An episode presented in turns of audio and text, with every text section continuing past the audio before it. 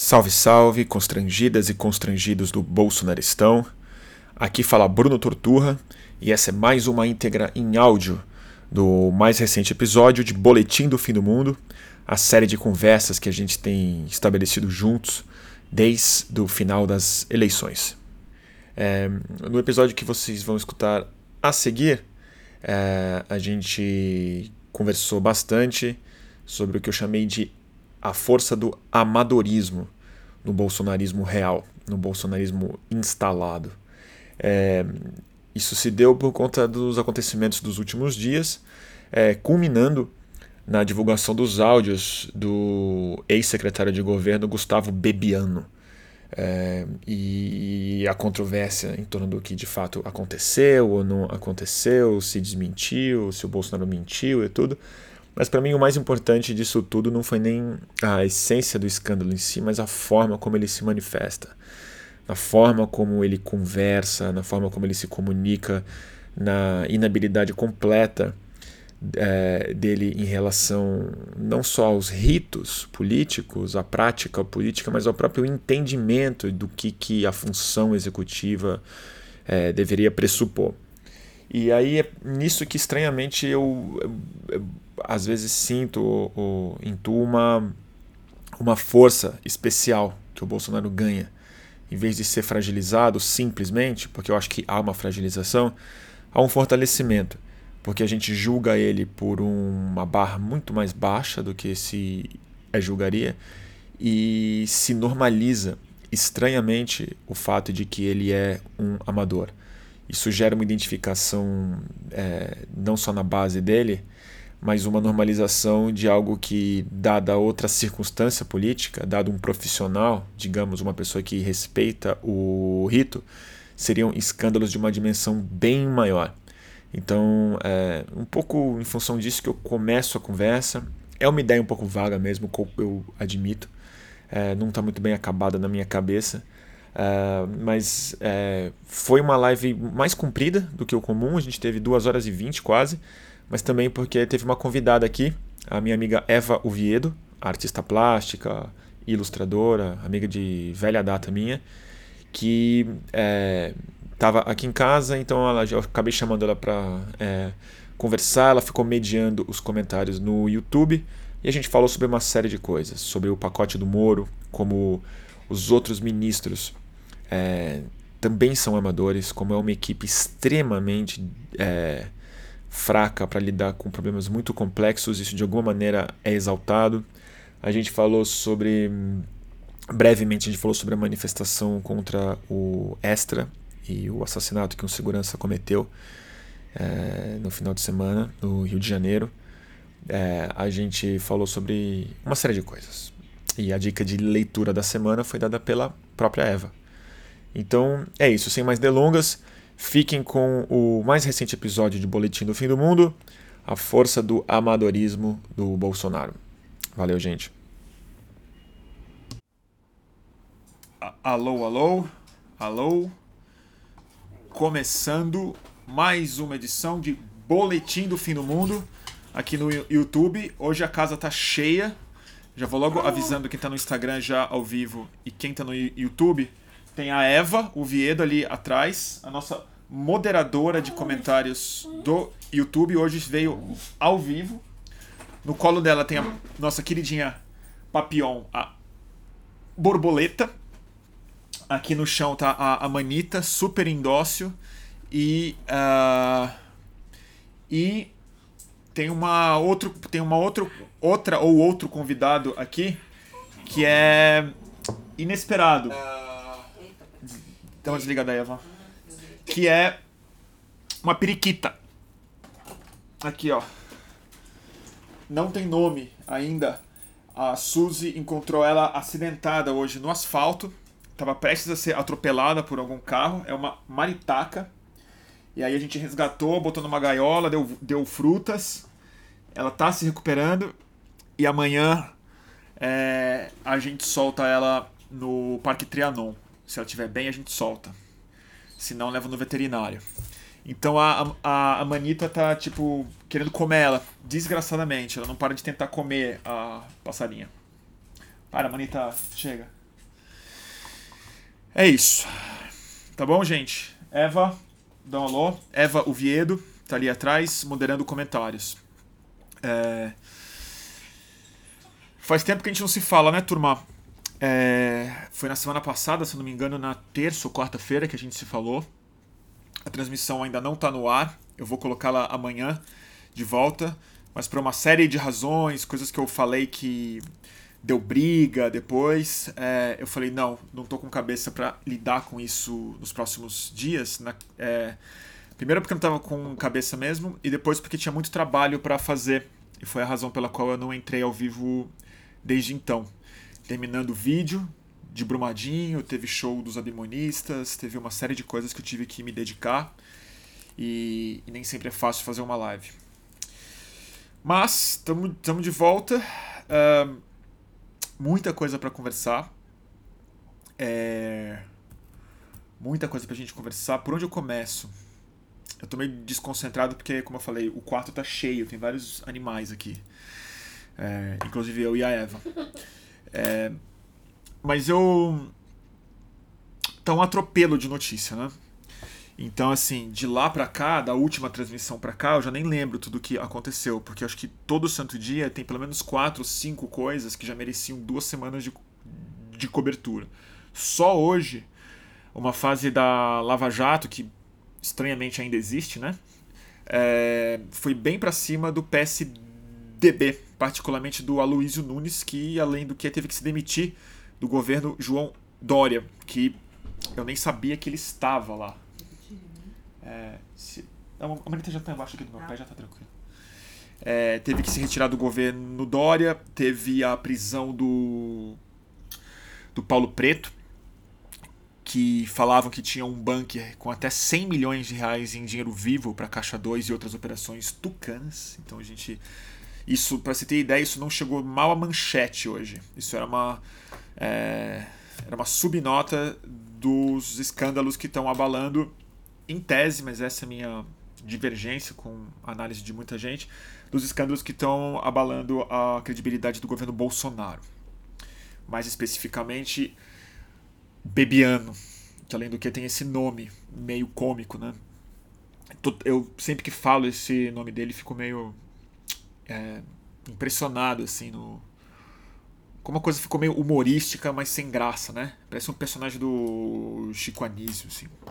Mas o fato é que havia essa controvérsia toda em torno dos áudios, o fato de que ele seria um homem-bomba, de que ele estaria chantageando o governo por declarações implícitas ou explícitas à, à imprensa. Hoje, finalmente ele foi exonerado. É, muita gente supôs que ele ia cair atirando, né? Que é o que ele havia dito que faria. Deu uma entrevista na Jovem Pan para dois dos jornalistas que, de acordo com o Bolsonaro, estavam são oposição de alguma forma, né, para incrível que pareça, o antagonista é, é visto pela, pelo governo Bolsonaro como uma imprensa rival, né? E deu entrevista para esses dois repórteres na Jovem Pan, não no antagonista, é, mas é, o saldo da entrevista, apesar dele ter sido muito constrangedor de, algum, de alguma forma para o Carlos Bolsonaro, para o papel dos filhos no governo do Bolsonaro, é, no fim das contas teve uma grande. Houve a grande. Ficou muito claro, na verdade, que é, o saldo foi de proteção ao governo.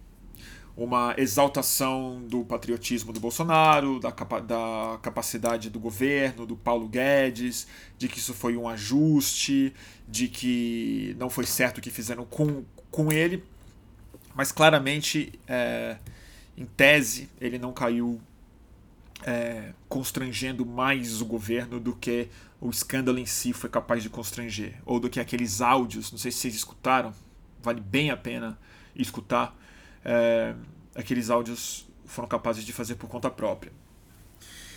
Dito isso, o que eu acho mais importante, que eu fiquei um pouco pensando hoje e botei de tema dessa live daqui, que é o, a força do amadorismo no governo.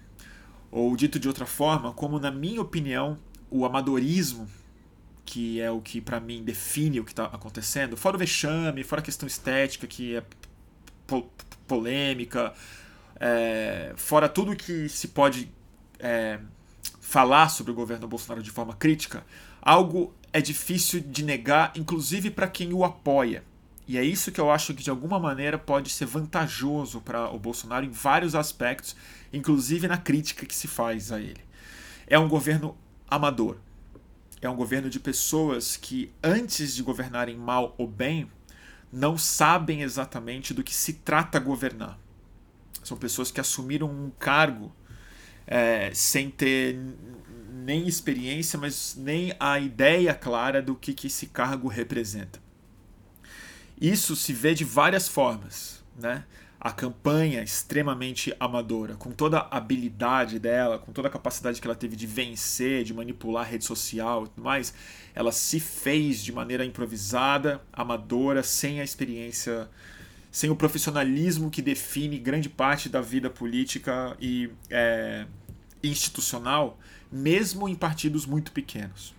Isso é uma coisa.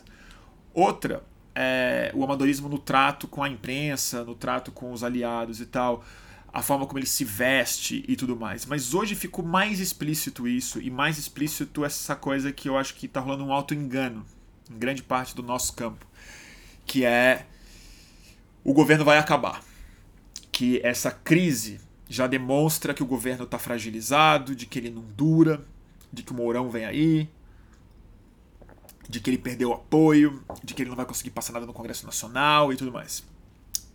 Pode ser verdade em algum ponto, sobretudo na articulação política, eu vou falar um pouco sobre isso depois. Mas, o que, que eu quero falar? Vendo a cobertura, vendo, é, lendo os colunistas que estão escrevendo, é, e vendo as conversas que a gente já está tendo na, na, na nossa vida sobre o governo Bolsonaro tem uma semelhança muito grande com o que aconteceu com o Donald Trump nos Estados Unidos.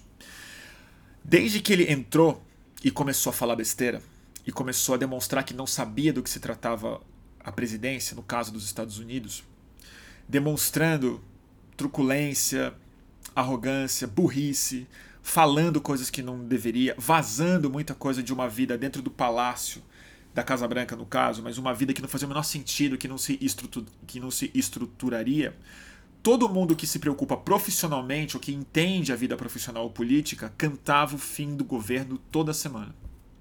Agora ele perde a base, agora não aprova mais nada, agora caiu, agora é só uma questão de tempo, é só esperar que ele caia.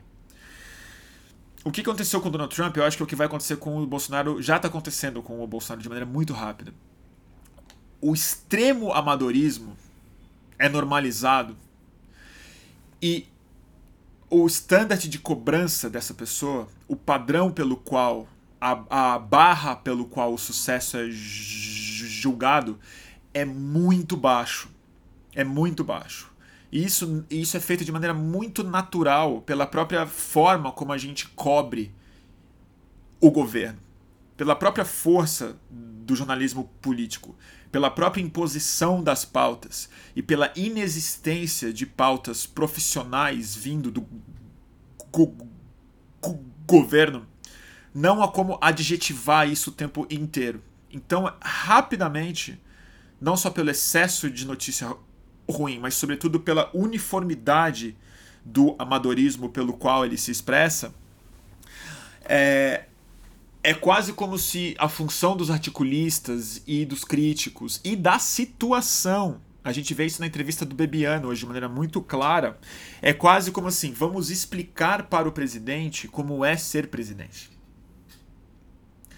Isso é uma coisa que estranhamente fortalece ele. Eu tenho a sensação.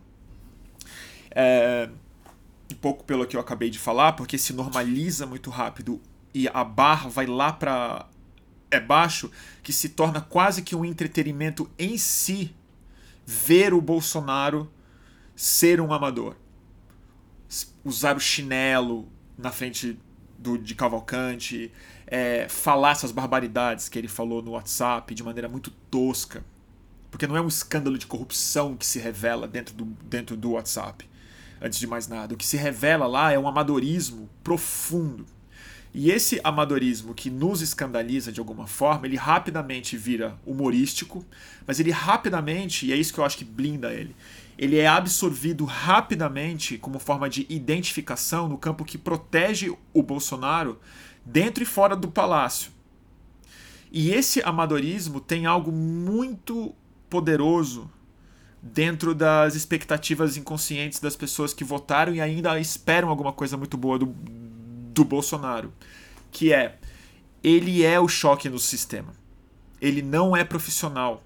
E isso demonstra, na verdade, como ele era o oposto de tudo que estava é, aí, mesmo não sendo.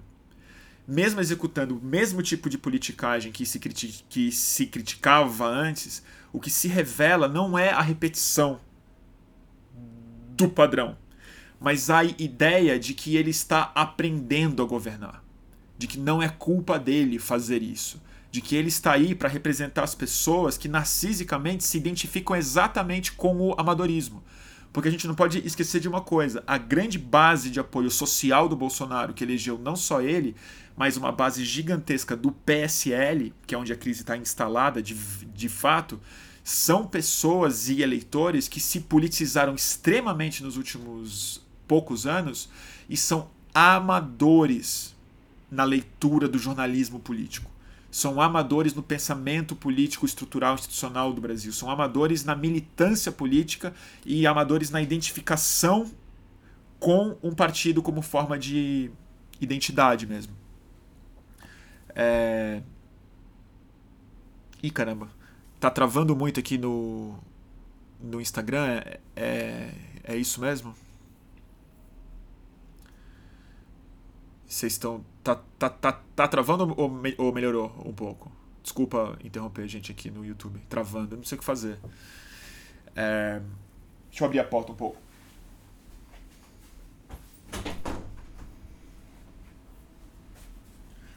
Vamos ver se melhora. Quem não conseguir ver direito no, no, no Instagram e a audiência está bem baixa, então isso significa que tem pouca gente conseguindo ver, a gente está em youtube.com/barra Estúdio Fluxo. youtube.com/barra. Né? Que bom que vocês estão aí. Tá bom? Eu vou colocar aqui, ó. youtube.com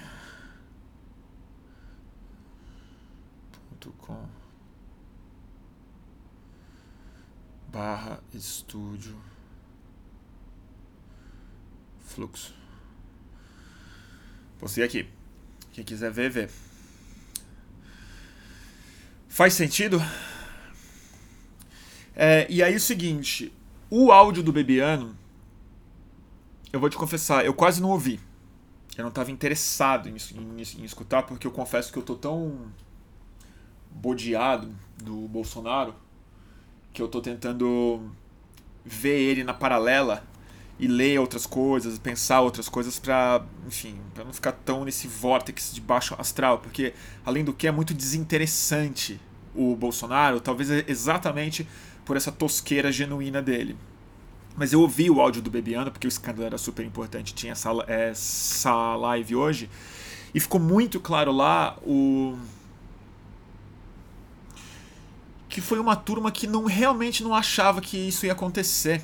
É uma turma de amadores, é o que se chama de baixo clero, mas que no fundo é uma trupe que não tem nem peça para ensaiar. Eles não têm roteiro, é uma loucura. O cara chama o Bolsonaro de capitão, não chama de presidente, nem de Jair e nem de senhor. Chama de capitão, que é uma patente baixa, todo, todo mundo sabe. Entendeu? Então, assim, é meio que uma turma do churrasco mesmo. Né? se falando de WhatsApp naquele tom menos, menos respeitoso do que, do que os áudios que eu recebo e mando de amigos por aí. É uma falta de cerimônia completa e mais do que isso, é uma conversa de baixíssimo nível. Só que essa conversa de baixíssimo nível, curiosamente, é o que blinda eles, eu tenho a sensação porque gera uma identificação muito profunda e eu não acho que isso é estratégico ou, ou cortina de fumaça. Esses áudios não eram para vazar, não eram mesmo, né? E, e a defesa que o Bebiano fez no final da sua entrevista na Jovem Pan, e acho que isso vai se repetir nos próximos dias, de alguma forma, é ele se vangloriando do caráter dele, de como ele viabilizou o Bolsonaro, de como ele foi traído pelo filho. É, foi uma forma de enfraquecer os filhos, e isso talvez tenha acontecido. É, talvez a base do PSL e tal esteja sentindo um pouco a perda de controle, porque não é só um presidente autoritário, é um clã, né? Nesse sentido, um clã muito mais intrusivo e autoritário do que até o próprio clã do Donald Trump nos Estados Unidos, que também tem filhos que se metem na política, mas de outra forma. É, mas o saldo disso é: o presidente é um patriota honesto, vai dar certo, tenho certeza que ele vai colocar o país no, é trilho. E ele falou uma coisa importante naquela entrevista também, que eu acho que no fundo é um recado para os filhos de qualquer forma, que é não pode ser radical de direita. Ele precisa agora governar com mais com a moderação, que não significa moderação de nenhuma forma. O que significa, na minha opinião, é você vai ter que governar com os políticos e não com a sua família. É...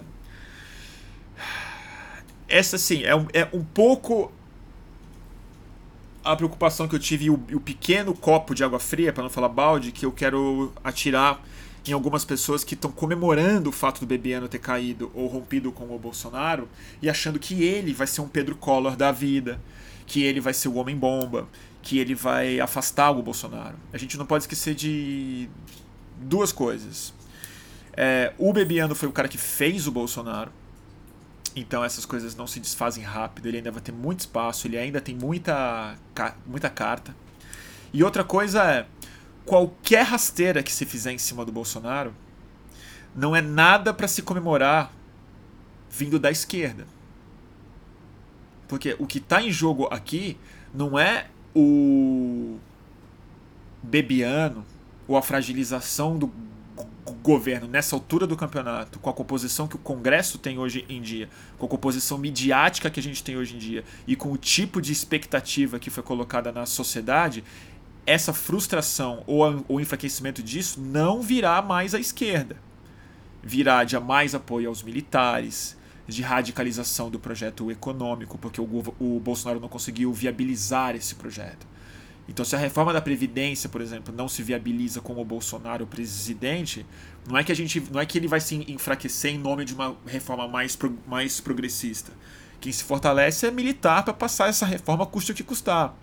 Então, assim, eu acho que há um auto engano muito forte vindo da esquerda por um, por um é lado e por outro é, é outro fenômeno que aconteceu hoje que eu fiquei muito achei muito semelhante com os Estados Unidos. É por isso que eu falo que o amadorismo blinda ele. Se vocês repararem, a única pessoa que, que traduziu isso de maneira muito competente hoje foi a jornalista da Globo, a, a Delis, que fez uma pergunta muito contundente, muito bem colocada para o porta-voz do governo hoje sobre o Bebiano. Mas que é basicamente o seguinte: todo mundo estava dando de barato que, tipo assim, o Bebiano sabe de alguma coisa. E se o Bebiano falar, o governo cai. Mas a questão era: se ele não falar, o governo ganha. E a base do Bolsonaro já estava xingando o Bebiano para ele não falar. E a esquerda falando fala. Quando ele não fala, entra numa situação muito louca na minha cabeça que a gente normaliza mesmo. Que é assim, então. Então o Bolsonaro volta a ser honesto.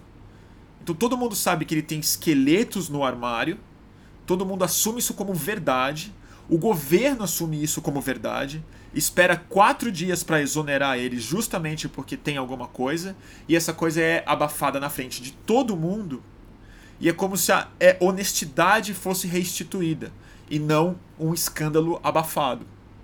E isso se dá justamente pelo amadorismo, porque se isso fosse feito de maneira ritualística, profissional, como sempre é feito, com um porta-voz competente, com uma enrolação de algum outro nível, com um, um cargo bem colocado, com um abafamento disso de, de é bastidor, a suspeita estaria instalada de maneira mais clara porque a imprensa que cobre política é profissional, não é tão amadora assim. Existe um léxico para cobrir esse tipo de coisa. O que não existe léxico ou estrutura ou capacidade é de cobrir o amadorismo com o profissionalismo. É muito difícil. Até porque a gente está num ambiente em que a notícia e a opinião é, pública se forma através das massas de rede social, que são, por definição, comunicadores amadores também, e todos eles com uma agenda de identificação própria seja ela colocando o Bebiano como um herói da esquerda possível, ou como um mentiroso por antecipação, ou como o tosco, o traído. O fato é que é só ruído. E o amadorismo contribui muito para isso. É, e talvez seja por isso que ele ganhou mesmo. Porque num ambiente informacional que se define pelo amadorismo, o amador vira profissional. Né? Sei lá. Viajei, né?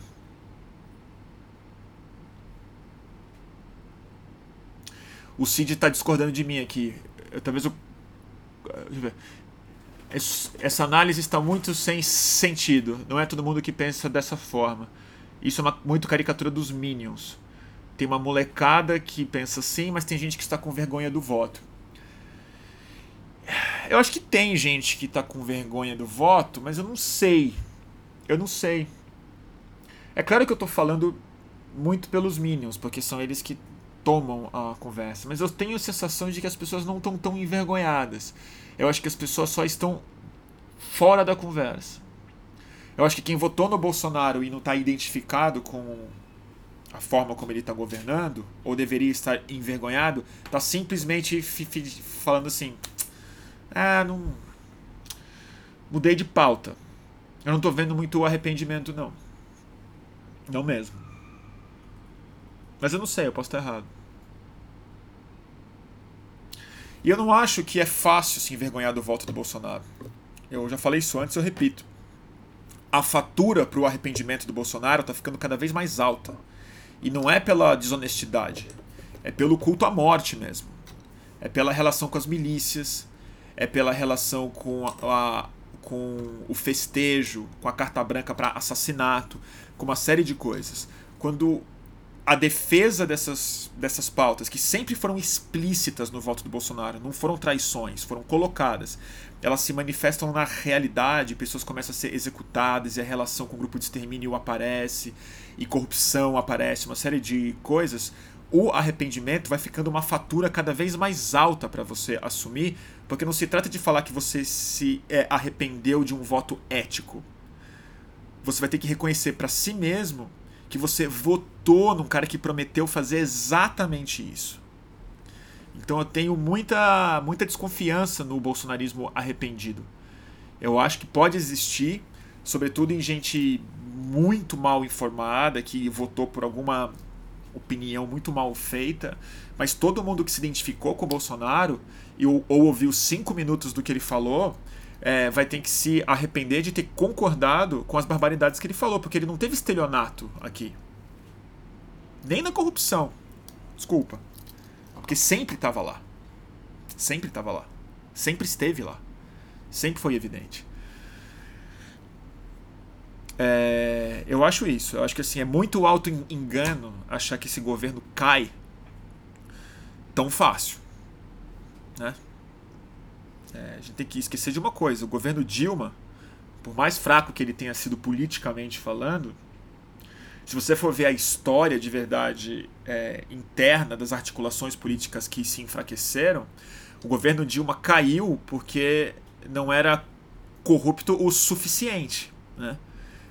porque não fez o tipo de articulação é, que claramente o bolsonarismo já fez durante as eleições.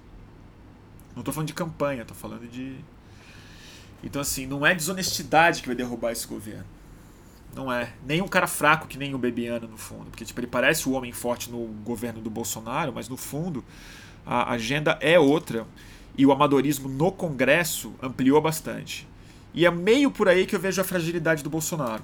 Não em termos de queda, de impeachment, de coisas desse, desse tipo mas de uma dificuldade muito maior que parece que ele vai ter justamente por ser amador. É, aí sim, no trato com os políticos. É, para passar coisas muito difíceis de passar. E hoje a gente teve uma sinalização muito importante disso. O Congresso, a Câmara, melhor falando, é, derrubou o decreto que impunha, que impunha menos transparência a uma série de documentos do governo. Né? Aquele decreto que, se não me engano, foi o Mourão que emitiu quando o Bolsonaro foi para Davos. E o Congresso, derru o Congresso derrubou isso sem muita dificuldade é, num dia como hoje, que o governo precisava demonstrar pelo menos alguma força. E a gente vê também a maneira como o Bolsonaro reagiu em rede social, é, uma outra. Aí sim, uma outra fraqueza dele. Aí é o outro lado do amadorismo, que enfraquece mesmo, eu acho. Ele só tem o jogo da rede social.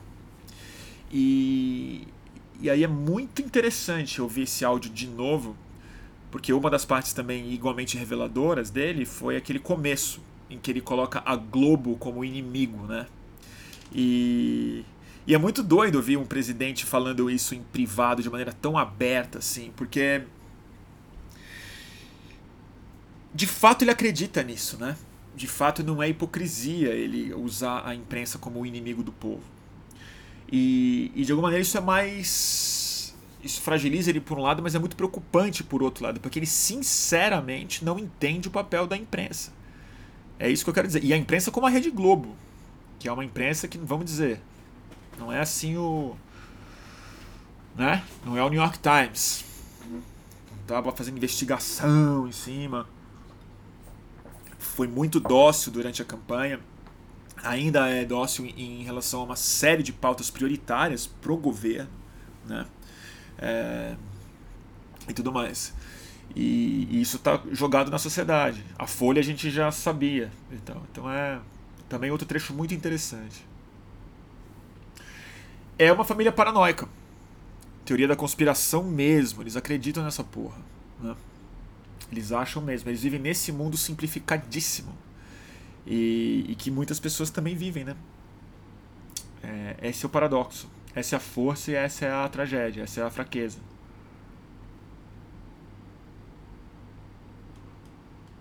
E é louco, né? Que foi o WhatsApp que gerou a primeira crise, né?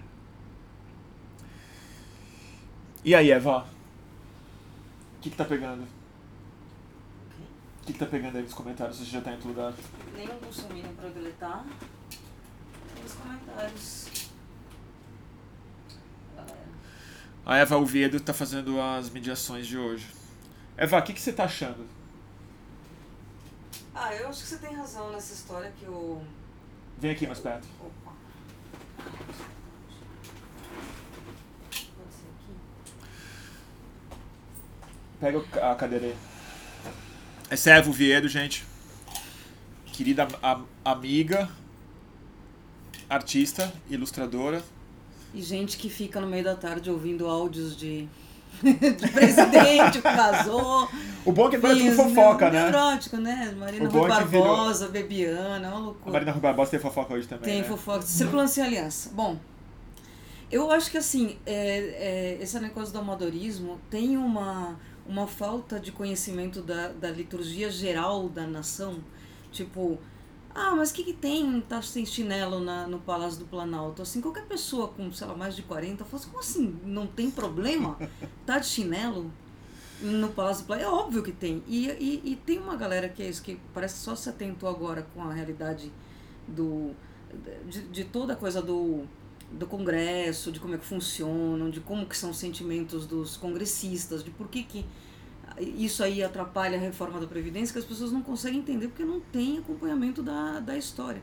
E aí é isso. Ah, mas o que, que tem que o presidente falou do mal da Globo, jornalista, tudo filho da mãe mesmo. Gente, esse, esse como se diz, até um código de, de conduta Etiqueta. é de etiqueta que as pessoas não é mas que as pessoas falam é óbvio que um presidente ele tem que falar com todas as redes e que não é para pegar mal ele falar com a Globo faz sentido que ele fale mal e só que esse amadorismo tá no amadorismo do eleitorado em relação ao, ao, ao comportamento geral do, É do, do palho ao conhecimento das pessoas de política, né? e eu não acho que eu também entenda super tudo disso, né? Porque a gente, sei lá, quando você vê uma cobertura, por exemplo, de um jornalista é, uma análise de um jornalista que cobre Brasília, você vê que tem muita coisa que a gente que, que não é desse métier mesmo também não sabe, mas o, o eleitorado geral putz, é, desconhece assim o básico do básico do. É, é que é louco, porque a gente associa o Trump, principalmente, né? Que lançou isso de maneira muito explícita, e o Bolsonaro também te associa muito com o fascismo, e existe muito aspecto fascista nisso. Mas tem um que é simplesmente a. a trollagem, ele é o mau gosto bomba dentro do governo. É quase assim, a gente vai quebrar as estruturas não com um projeto político, um projeto revolucionário, ou a reestruturação completa do Estado, ou um alguma coisa. É assim, a gente vai fazer uma baixaria aqui dentro. A gente vai meter o amador mesmo como forma de quebrar o sistema por dentro. E, e em parte isso não é, é, assim, não é nada que não estivessem esperando, que essa é a parte triste. Que falo, nossa, que legal, isso aí, vai, quebra tudo, faz tudo diferente. E, e não entendem como que isso pode ser, quer dizer, não, não é de maneira alguma benéfico, né? Tipo, e é louco, porque aí sobra pra, aí sobra pra esquerda ser, ser conservador. A ser a defensora da liturgia, né? Meu tipo assim, Deus. assim, chega a, a esquerda é obrigada a falar tem que respeitar o cargo. Não, gente, tem olha, que ter tá- liturgia, é, tem, Cajuru, tem os rituais. Não dá pra você contar piada. Não, não dá pra chamar o presidente de capitão. Não dá, não, não conta piada, não, não faz. Como é chamar? Se veste de... direito. É, tipo, então, tipo, a gente tá, tipo, mega reacionário.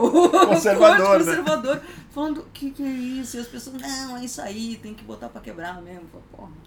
Esquisito, é. esquisito. É um Total. Desculpa a ignorância, quem é a convidada? É a Evo Viedo, gente. A Evo Viedo, aliás, quais são as suas redes, Eva, o seu Instagram, que eu sei que você gosta de promover é o seu Instagram. Evo Viedo.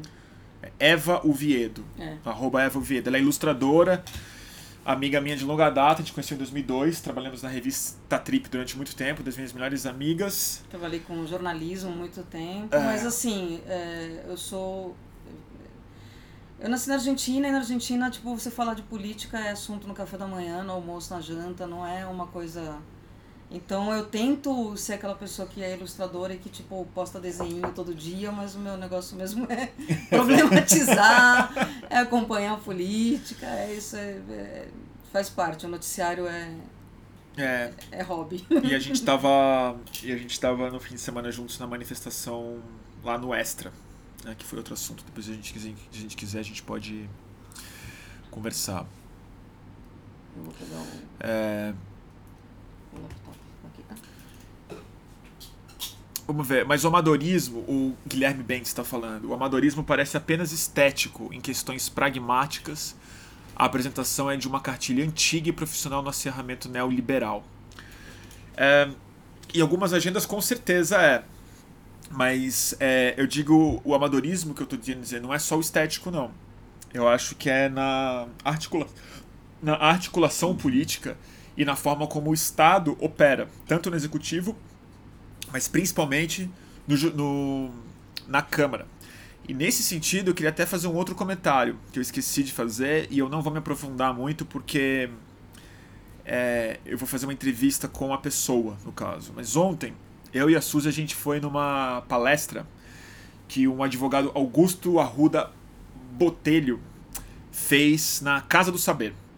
Ele fez uma palestra de duas horas interessantíssima sobre um dos aspectos do pacote do Moro, que hoje foi apresentado oficialmente, é, depois de ter sido assinado pelo presidente Bolsonaro, foi enviado para o Congresso para a tramitação, né? E ele falou muito sobre o plea é, bargain, que é chamada justiça negociada. Não vou me estender muito nesse assunto, mas eu só quero fazer um comentário muito importante. Ele falou muito sobre isso, mas ele deu um, um panorama também um, um é, sobre o pacote chamado anticrime do Sérgio Moro. E a coisa mais interessante que ele explicou e deu detalhes inacreditáveis é o seguinte: é o tamanho da pressa com que esse pacote foi escrito. 40 dias, basicamente. Sem consulta com o conhecimento acadêmico do direito brasileiro, não pessoas importantes, fundamentais, que já criticam o Código Penal brasileiro, que já têm discussões de décadas em cima de uma reforma possível não foram ouvidas. Mas demonstra mais do que isso, que é onde eu quero chegar de verdade. E eu vou fazer essa entrevista com ele e aí os detalhes são inacreditáveis mesmo. Que é o Sérgio Moro não entende, ele não conhece a realidade do sistema de justiça criminal brasileira. Ele é um juiz federal. Ele sempre julgou uma casta de crimes dentro de dentro de casos e processos e prisões que são a exceção da exceção da exceção, que soma menos de meio por cento da massa de processos criminais no Brasil. Menos de meio por cento é o tipo de crime que a Justiça Federal julga. E a realidade do sistema criminal brasileiro, que são nos pequeníssimos tribunais e comarcas nos municípios, com todos os rombos que existem em é, advocacia, em é, defensoria é, pública, nas relações difíceis com a polícia, no tipo de crime que é cometido, na realidade do sistema prisional, o Sérgio Moro é simplesmente um amador. Ele não sabe. Então ele, com, ele escreveu um código novo que vai ter implicações profundas para todo o funcionamento processual criminal brasileiro, sendo um rigoroso amador.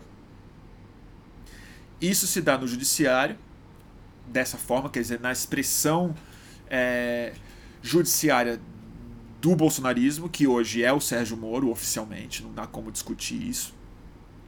Isso se dá na articulação política dele com o Congresso Nacional, que ele se elegeu por um partido mínimo, tanto em tamanho quando ele se filiou, quanto em capacidade intelectual e experiência política mínima, e que hoje já está em crise e já está falando que pode ser dividido em dois ou três, através da refundação de um outro partido, que é outro boato interessantíssimo que está acontecendo por aí. Né? E no funcionamento da máquina executiva, isso sem falar no amadorismo dele sobre a história do Brasil, sobre é, outras experiências, não sei o quê, e é, experiências de presidentes, e mais do que isso, o conhecimento que ele acha que ele tem é alucinatório e paranoico. Ele acha que o Brasil é está é, tá sendo ameaçado por uma ditadura comunista, ele acha mesmo.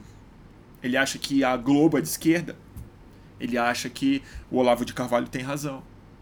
Então é, é, nesse sentido que eu falo, mesmo que a agenda dele seja tradicional, neoliberal, ou antiga, ou reacionária em muitos aspectos, toda a concepção de articulação política para fazer isso, todo o arcabouço de texto que precisa ser redigido, de é, noção histórica, é, é uma palafita mal feita. Então é isso que eu acho, assim. É, é, o amadorismo é o que talvez mais define o bolsonarismo é, na sua realidade e não na sua ideologia. Eu tenho a sensação. Mas a gente vai fazer uma entrevista específica com o Augusto sobre essas questões do Código Moro, como ele tem chamado. Achei um nome excelente, Código Moro vai mudar o direito brasileiro de, de formas drásticas isso. Isso não diz simplesmente as partes mais escandalosas como as que a gente já se indignou, que é a, a parte de violência, de aquela suposta carta branca para a polícia que se, né, que facilita de alguma maneira a absolvição de policiais que executam pessoas. É, é, tem também a parte do caixa 2 que de, determina a grande hipocrisia estampada na cara dele, né? mas tem partes do processo que eu mesmo eu não tinha obrigação de saber, o Sérgio Moro tinha. Mas quando eu ouvi certos dados da realidade do sistema de justiça criminal, fica evidente que as partes mais delicadas e perigosas desse código não são as que a gente se indignou, mas são as que vão alterar profundamente é, as injustiças é, intrínsecas do sistema penal brasileiro.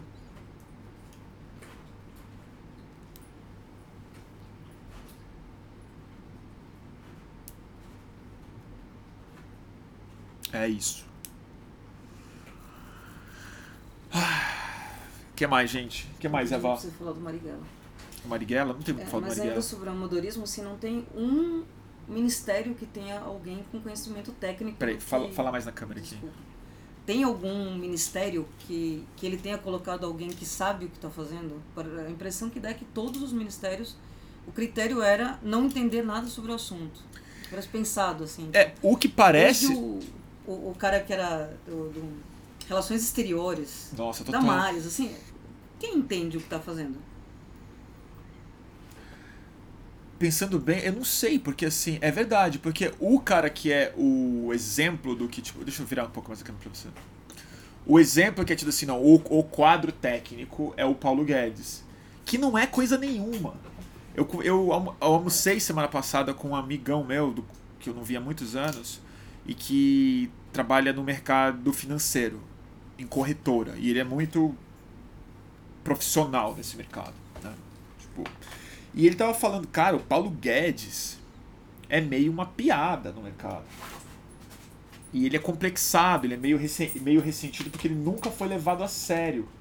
Ele era meio que um picareta, o cara que tava lá. Então, mesmo o Paulo Guedes, que é tido como o posto Ipiranga, o cara que. Teve aquele caso que ele não. Logo no começo do governo, que ele não sabia que o orçamento de um ano é calculado no ano seguinte. Antes de começar é, o governo. Exatamente. Chamaram ele pra opinar sobre exatamente. o orçamento de 2019. Exatamente. Depois eu vejo. É. Não, não. Deixa o cachorro. Deixa, deixa. Então, assim, no fundo é todo mundo amador mesmo, né? Acho que é isso mesmo que define o cara do, do, meio ambiente que não é uma loucura. Colocaram a colocaram assim e pegaram justamente e essa é a grande loucura. E o pior é que é o seguinte isso não foi só avisado. Isso foi mais do que avisado. Isso foi a bandeira de campanha mesmo de alguma forma que é o seguinte o Brasil está numa situação calamitosa. Mesmo que não tivesse tanto como eu não acho que estava uhum. economicamente mas assim vendeu-se a ideia de que o Brasil estava destruído o Bolsonaro falou isso na Globo antes de tomar a facada. Ele falou: o Brasil tá destruído. Precisa mudar tudo, precisa resolver tudo. Quer dizer, o argumento era: tem uma casa que precisa de uma reforma muito complexa, tem que resolver os problemas mais graves do Brasil, e a gente elegeu voluntariamente o grupo de pessoas mais incapacitado que estava no menu, cara. E não estou falando ideologicamente uhum. complicado. Não tô falando de fascismo. Eu estou falando de gente que não sabe o que está fazendo. Assim, o paciente está com muitos problemas. O que, que a gente faz? Me chama os estudantes da Belas Artes do primeiro ano, pega os piores estudantes da Croton, que estudam engenharia, e põe para operar. E a gente vai ter que aguentar isso. Nesse sentido, é aí que eu vejo de alguma forma, de alguma forma muito quase. quase sádica mesmo, assim. A boa notícia. Porque aí não tem como dar certo. E aí tomara que, tipo, na hora que der errado, que, que o fascismo seja queime o filme junto. Porque talvez o que fosse mais perigoso era, era se esses caras que têm uma ideologia, no fundo, na minha opinião, fascista mesmo, não é modo de falar, culto à morte, erradicação de inimigo e tudo mais, se eles fossem quadros técnicos muito competentes, seria um pouco mais, um pouco mais complicado. A Manita tá bem indócil aqui.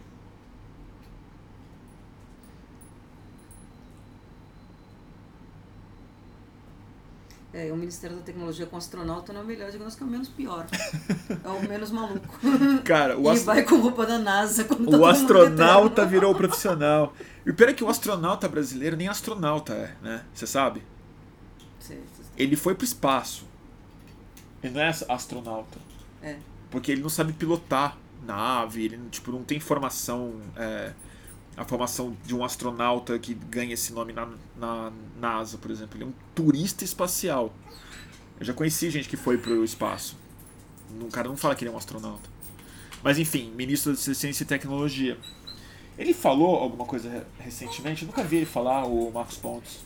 Eu vi uma declaração, quem, quem fez alguma, algum vídeo falando sobre ele foi aquele Pirula, que é o youtuber que fala de ciência. Sei, eu eu não, mas eu não, não prestei muita atenção acaba, acho que não era muito do, do agrado, não, mas não sei. Mas assim, ciência tá sem dinheiro, né? Tão bom, né? Oh, meu amor. O Big Head Creative tá falando aqui, amigo, acho que você e muitos da esquerda não entenderam a força do anti-epetismo. Vi muita, mas muita gente mesmo que foi de Bozo Pois o PT. Cara, como é que eu não sei da força do antipetismo? Eu só falei disso durante meses. Eu comecei a fazer live porque eu entendi exatamente essa força, mas eu acho que isso é uma. Também acho que é uma desculpa é, fácil de dizer o antipetismo, porque a galera foi de Bolsonaro no primeiro turno. Né? E tinha antipetismo profissional o suficiente sem tanto sangue nos olhos, sem tanta cultura da morte, sem tanta sem tanto racismo e tal, como opção no primeiro turno. Então o antipetismo de alguma forma era uma era um rótulo fácil para as pessoas não terem que encarar é, a própria o próprio lado raivoso que estava pautando o voto dela no Bolsonaro já no primeiro turno. Porque se, você, se a sua prioridade era vencer o PT a qualquer custo, qualquer outro candidato era melhor de votar do que o Bolsonaro para mandar pro, com o PT para o segundo turno. Porque o Bolsonaro seria, como todo mundo sabe, o candidato que teria mais dificuldade de ganhar do PT no segundo turno. Acho que se o Alckmin tivesse no segundo turno contra o Haddad, a Marina, o Ciro Gomes, teria sido muito mais fácil para eles ganharem. Não é que foi difícil para o Bolsonaro, quase ganhou no primeiro turno, que também diz muita coisa. Então o antipetismo eu vi, é evidente que eu vi a força dele, mas a força dele não foi só eu, eu reconheço a força do antipetismo, mas eu não reconheço que o antipetismo é antipetismo, pura e simplesmente. Ele é uma máscara para um sentimento mais complexo e mais grave do que o ódio a um partido simplesmente. É, eu acho que até, assim, tem o, o, um inimigo que você encontra, né? Que podem ser em, diversas épocas. Agora é o PT, pode ser os comunistas a vida inteira e pode ser qualquer um. Esse Reinaldo Azevedo virou comunista. Qualquer um que você não goste virou petista, virou, petista, é, virou a Globo, a Folha, são todos petistas. Então, no fundo, o petismo acabou virando o um apelido pra gente que eu não gosto, ou que discorda do que do governo não. Bolsonaro. E virou que... sinônimo para coisas que o PT nem merece representar. Nem merece, que é comunismo, por exemplo. Ou coisas mais, posit... ou coisas mais positivas do que o comunismo, por exemplo. Sim, por exemplo. Nem isso. Meio ambiente. Você falava de Amazônia, você defendia questões, falava assim, ah, petista. Vai perguntar para os ambientalistas o que, que eles acham do PT os direitos humanos, virou defensor de direito humano, virou petista. Vai perguntar para os defensores de direitos humanos o que, que eles acharam do PT nos, nos, nos, anos. Então, assim, é. Anti, eu acho que é um rótulo que tem uma. É, teve, foi uma energia que teve muita força, mas eu acho que esse nome esconde coisas mais complexas e graves. Mas é um assunto que já. Já virou, a gente não quer mais falar do PT, não.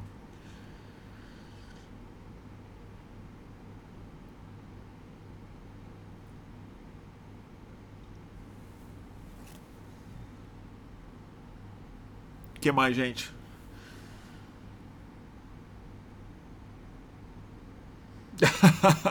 Tem o Wilson tá perguntando aqui. Aliás, o, é, o Wilson e o Ricardo, gente, os caras muito gente finas, foram ver o show dos Abimonistas no final de semana. E a Eva também foi.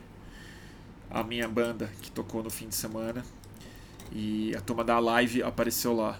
E eles viram a música que eu fiz, que chama Mil Razões, que explica um pouco porque eu votei no Ciro Gomes. Mas eu não vou cantar para vocês, não. A minha parte favorita é aquela que diz porque ele parece estar muito convicto e certo sempre, mesmo quando eu sei que ele está inventando tudo na hora. É, porque ele parece que tem razão, mesmo quando ele está inventando tudo na hora. É... Tá bom, gente? A Carol tá perguntando uma coisa bem difícil aqui. Fala do código Moro e a relação com o assassinato no Extra.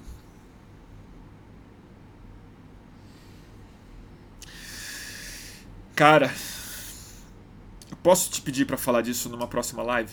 Por um motivo bem específico. É um tema bem complicado que eu quero tratar logo, mas que eu acho tão baixo astral e eu preciso me concentrar um pouco mais antes, preciso dar uma lida, preciso pensar nos termos para não. Porque é tão delicado que se for para falar desse tipo de coisa, eu quero falar com, com convicção do que eu quero falar. É, um dos motivos pelos quais eu tirei a minha última live é porque eu falei um monte de coisa que depois ia dar muita briga e confusão e tal, e eu não queria ter que ficar esclarecendo essas coisas todas. Mas qual que é o tema que eu quero falar um pouco, que eu acho que é o que está acontecendo mesmo, assim, que é a pulsão de morte que está pairando de maneira cada vez mais forte e está unificando. Já fiz uma live que falou um pouco disso, mas que está dando para o governo Bolsonaro e o Moro representa isso numa outra escala. E as milícias representam isso numa outra escala. E o gozo que as pessoas estão sentindo ao é, relativizar a morte de pessoas ou mulheres que apanharam feio, como a gente viu ontem e hoje e tudo mais, que é uma relação muito estranha que é, o Brasil está se entregando a um gozo com a morte.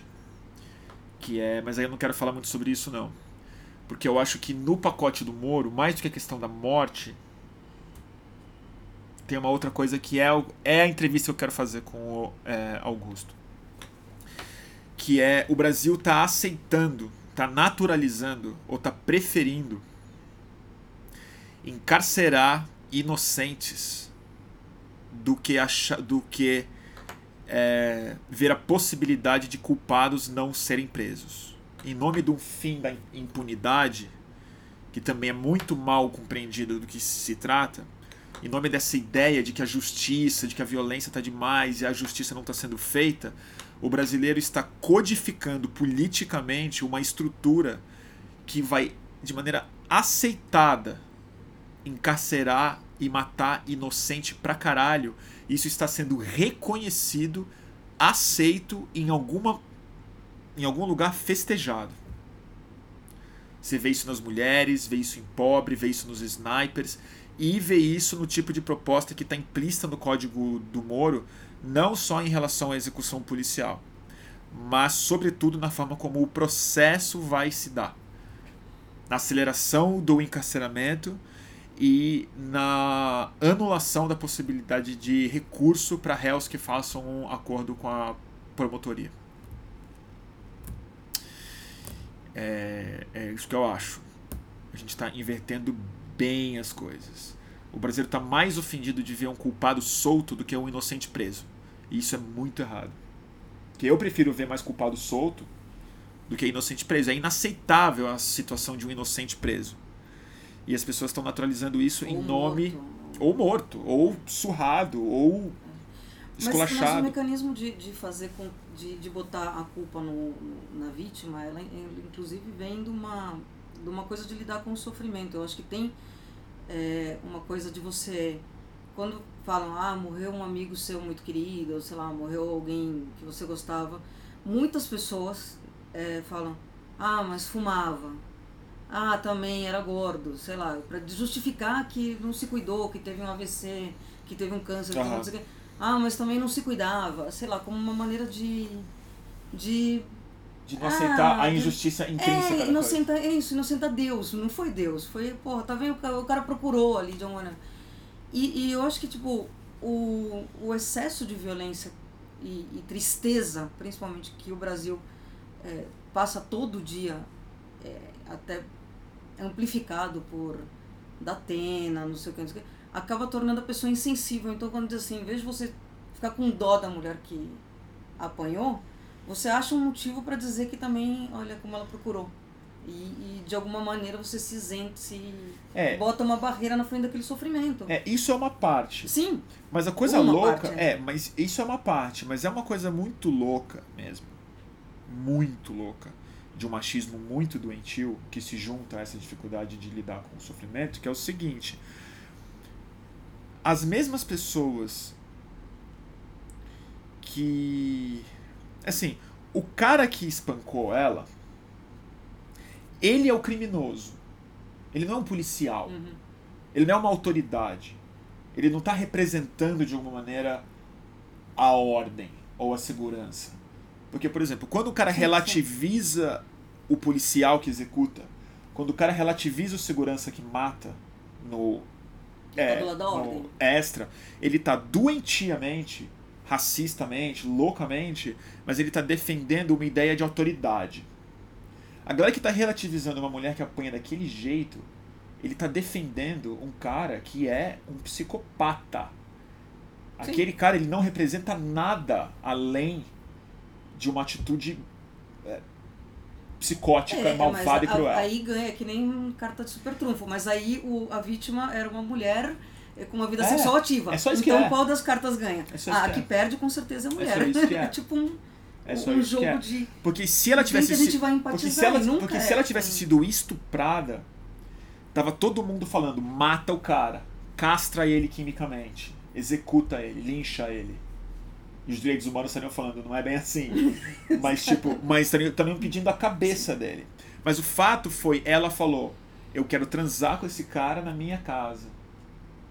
E aí, isso Proibido. é o imperdoável. É, imperdoável. E, então, assim, eu, eu acho que você tem razão em uma coisa, que a gente tem que, de alguma maneira, justificar o sofrimento, mas nesse caso especificamente, É. eu Não, acho eu- que faz parte dessa pulsão psicopata que o brasileiro está assumindo como identidade. É estranho, cara.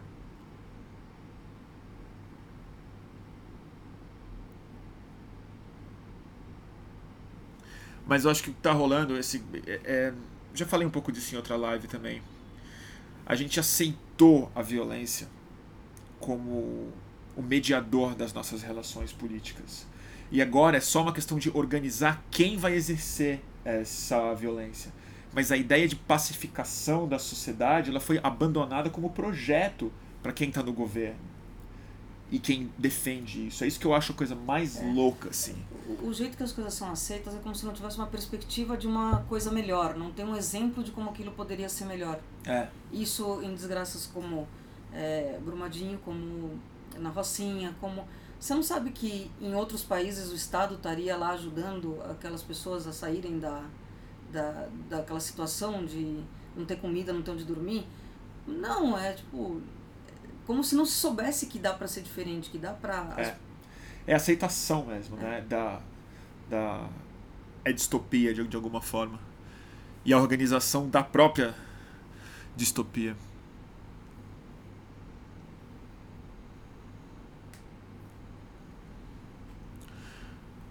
É. Tá foda, né, gente? É, eu sei, desculpa se o assunto tá meio baixo astral, mas não tem muito jeito, né?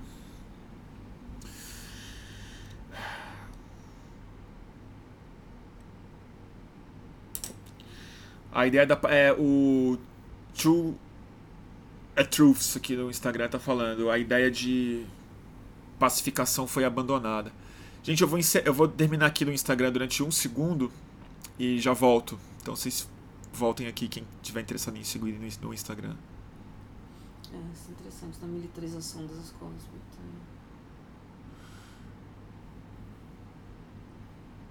Que é mais um passo nesse. Vamos lá, peraí. Vamos lá. Voltamos no Instagram. A turma vai. Deixa eu ler um pouco de comentário. O que estão falando aí, Eva? Gente, você fala do Marighella, concordando.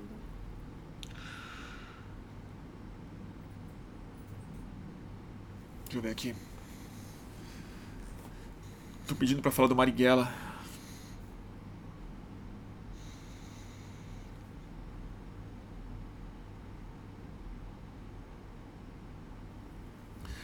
Tô pedindo pra falar sobre a militarização das escolas, né? Eu.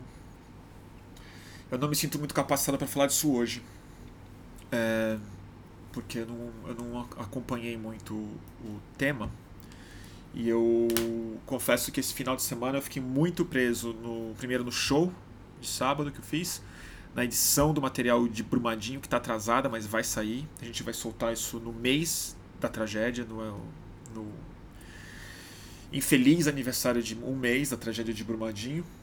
E a gente vai soltar um vídeo bem legal, bem, acho que tá bem forte, também importante, na minha opinião, de ser visto.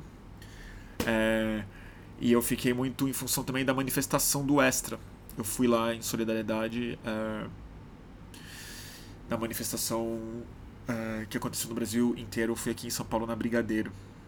Foi bem bem forte, bem triste também, né? E muito interessante. É, mas eu acho que o Brasil ele tirou essa máscara, né, de si mesmo, assim, ou ele preferiu assumir essa identidade violenta que sempre definiu, né? Em grande medida, mas ele resolveu transformar isso num valor é, é, é moral, estranhamente.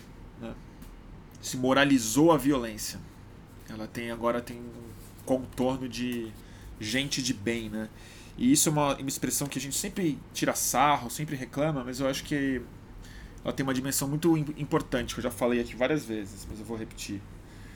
Que assim, o que justifica a pessoa achar tudo isso, defender o, o, o cara que espancou a mulher, o segurança do extra, o policial executor, cultuar a morte a violência, o próprio Bolso, Bolsonaro, começa pelo, por uma coisa que é quase que teológica na cabeça da pessoa.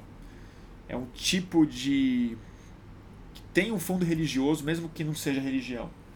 Mas que assim, o mal tá todo externalizado. O mal não faz parte da pessoa. Então, assim, o conflito que existe no catolicismo, por exemplo, que eu acho uma merda, mas assim, o conflito que existe no catolicismo, ele tem a ver com a culpa e com a autoavaliação. Todos somos pecadores o tempo inteiro. Então o diabo está dentro da é gente. E a forma como você expressa sua proximidade com Deus é na caridade externa. É você prova isso segurando os pecados de alguma forma e processando eles na solidariedade. O que aconteceu com uma teologia brasileira que é muito adequada para o capitalismo, adequada para o narcisismo, adequada para a rede social, neopentecostalismo e consumismo, é uma teologia em que o mal está fora, o diabo não está dentro de você. O diabo quer te pegar, mas ele quer te pegar de fora para dentro, não de dentro para fora. Então, quando você se convence que você é uma pessoa boa e o que está fora de você é mal, você se torna uma pessoa de bem. Você é do bem, você é de bem, você está do lado do bem. Logo, tudo que você sente de dentro para fora é bom. Porque o mal tá fora. O mal te pega de lá para cá e não daqui para fora. Então você sentia um prazer na morte de uma pessoa, você racionaliza aquilo de forma que o mal é quem morreu. Porque você não pode estar tá sendo sádico, porque você é do bem. Se você quer ter uma arma, você não é o violento, você é a vítima. Se você, sabe? Sim. É, é, é essa sensação que eu que eu tenho muito no Brasil. Então a moralização da é, violência vem dessa falta de autoanálise de que o mal está dentro de todas as pessoas e você não é mais obrigado a examinar a si mesmo porque você já está é, isento de saída. Enfim. É, eu falei em outra live sobre o narcisismo. Mesmo, alguém tá comentando aqui. Cristianismo, não só catolicismo. É. é eu acho que ele se, se manifesta diferente em cada um, em cada igreja, né? Na católica, na evangélica, tem diferenças entre essa não, manifestação tem. do tem. do Deus interno, do diabo externo. Do, a gente é, não, não dá para negar que está imerso no cristianismo e nessa lógica, mas cada um interpreta de uma maneira ah, claro. muito bizarramente diferente. E, e essa é, o diabo enquanto tentador, ah, seu filho, mas ele está tentado pelo diabo, então ele virou gay, então você pode expulsar de casa porque o é. diabo está dentro dele. É, é, ela vai. É, ele e vai você fecha o seu grupo. Trabalhando com é. essa dualidade ao, de acordo com, com, com os tempos. Porque Sim. não é que tipo assim, mas ah, diabo é da Bíblia. É, né? tipo... mas, o, mas o diabo é uma coisa que te pega. O diabo não está dentro de você. Por exemplo, a teologia do catolicismo. Falou isso de maneira bem irresponsável. Mas assim, você tem o pecado dentro de você. Uhum. Somos todos pecadores e por isso que tem que se confessar e se arrepender, e só Cristo absolve se você se arrepender de verdade. A sensação que eu tenho na teologia mais atual, mas aí não é uma teologia da igreja, é uma teologia cultural quase. É um código que se expressa economicamente, que se expressa psicologicamente de muitas formas. O porque a versão é patriotismo é do Bolsonaro. A versão anterior não é ruim. É. Se você pensa, tem o, deu, o mal dentro de você, mas você tem que controlar ele para não sair é quase uma coisa de autoconhecimento, de falar assim, É, você ou muito é, repre- é, é repressor. Mas repressor, porque eu não vou defender a igreja Não. também, porque eu não quero falar que não tô defendendo a igreja, das Sim, igrejas sim. que mais Mas fez é mal na menos- história. Porque ela reprime, por exemplo, a igreja católica que fala que o pecado está dentro das pessoas, coloca como pecado uma série de coisas que são homossexualidade, sentimentos de luxúria de várias formas, é um monte de coisa que, tipo assim, gente, tipo, não é pecado tá, tá- e, tá, e, e tá tudo certo. Isso reprimia e gerava perversões terríveis e passava pano para uma série de coisas cruéis para as pessoas. E a, e a absolvição automática também fez muita gente ser cínica em relação a ser católico. Mas o que eu quero falar é uma outra coisa, assim, é tipo, o nacionalismo tem a ver com isso, Uhum. Que é a externalização do mal também. Entendeu? Sim, é sempre Os o outro que o vilão. invasores, os imigrantes, os gays, os comunistas, as mulheres, entendeu? É sempre uma força cultural ou religiosa ou nacional que tá vindo te pegar.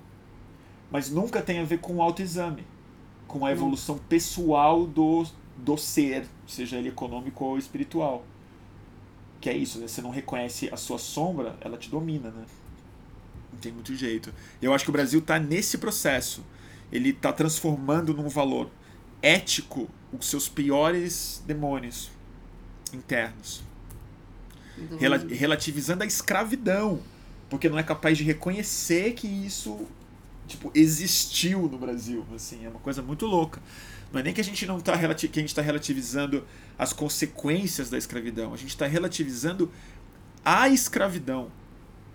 Né? Que não foi bem assim.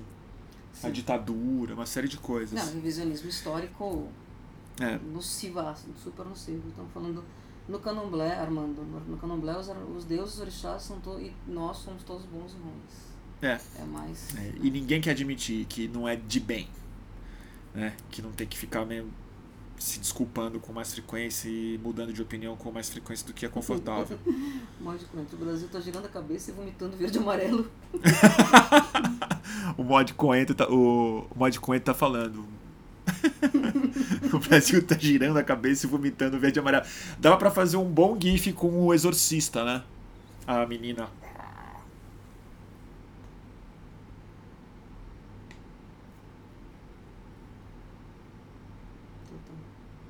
O que mais, gente? A idealizadora do SESI Bonecos presa hoje na Operação Fantoche, caçado ao sistema ética.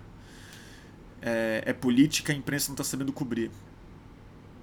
É, eu preciso me informar melhor. Eu também vi de manhã e, e fiquei sem saber como interpretar, porque de fato é uma perseguição ao sistema S, mas eu também não duvido que haja, principalmente no presidente da CNI, que foi preso, né, é, que possa haver corrupção. É complicado. Mas é, tá aí uma boa pauta de aprofundar melhor. Obrigado pela, pela dica.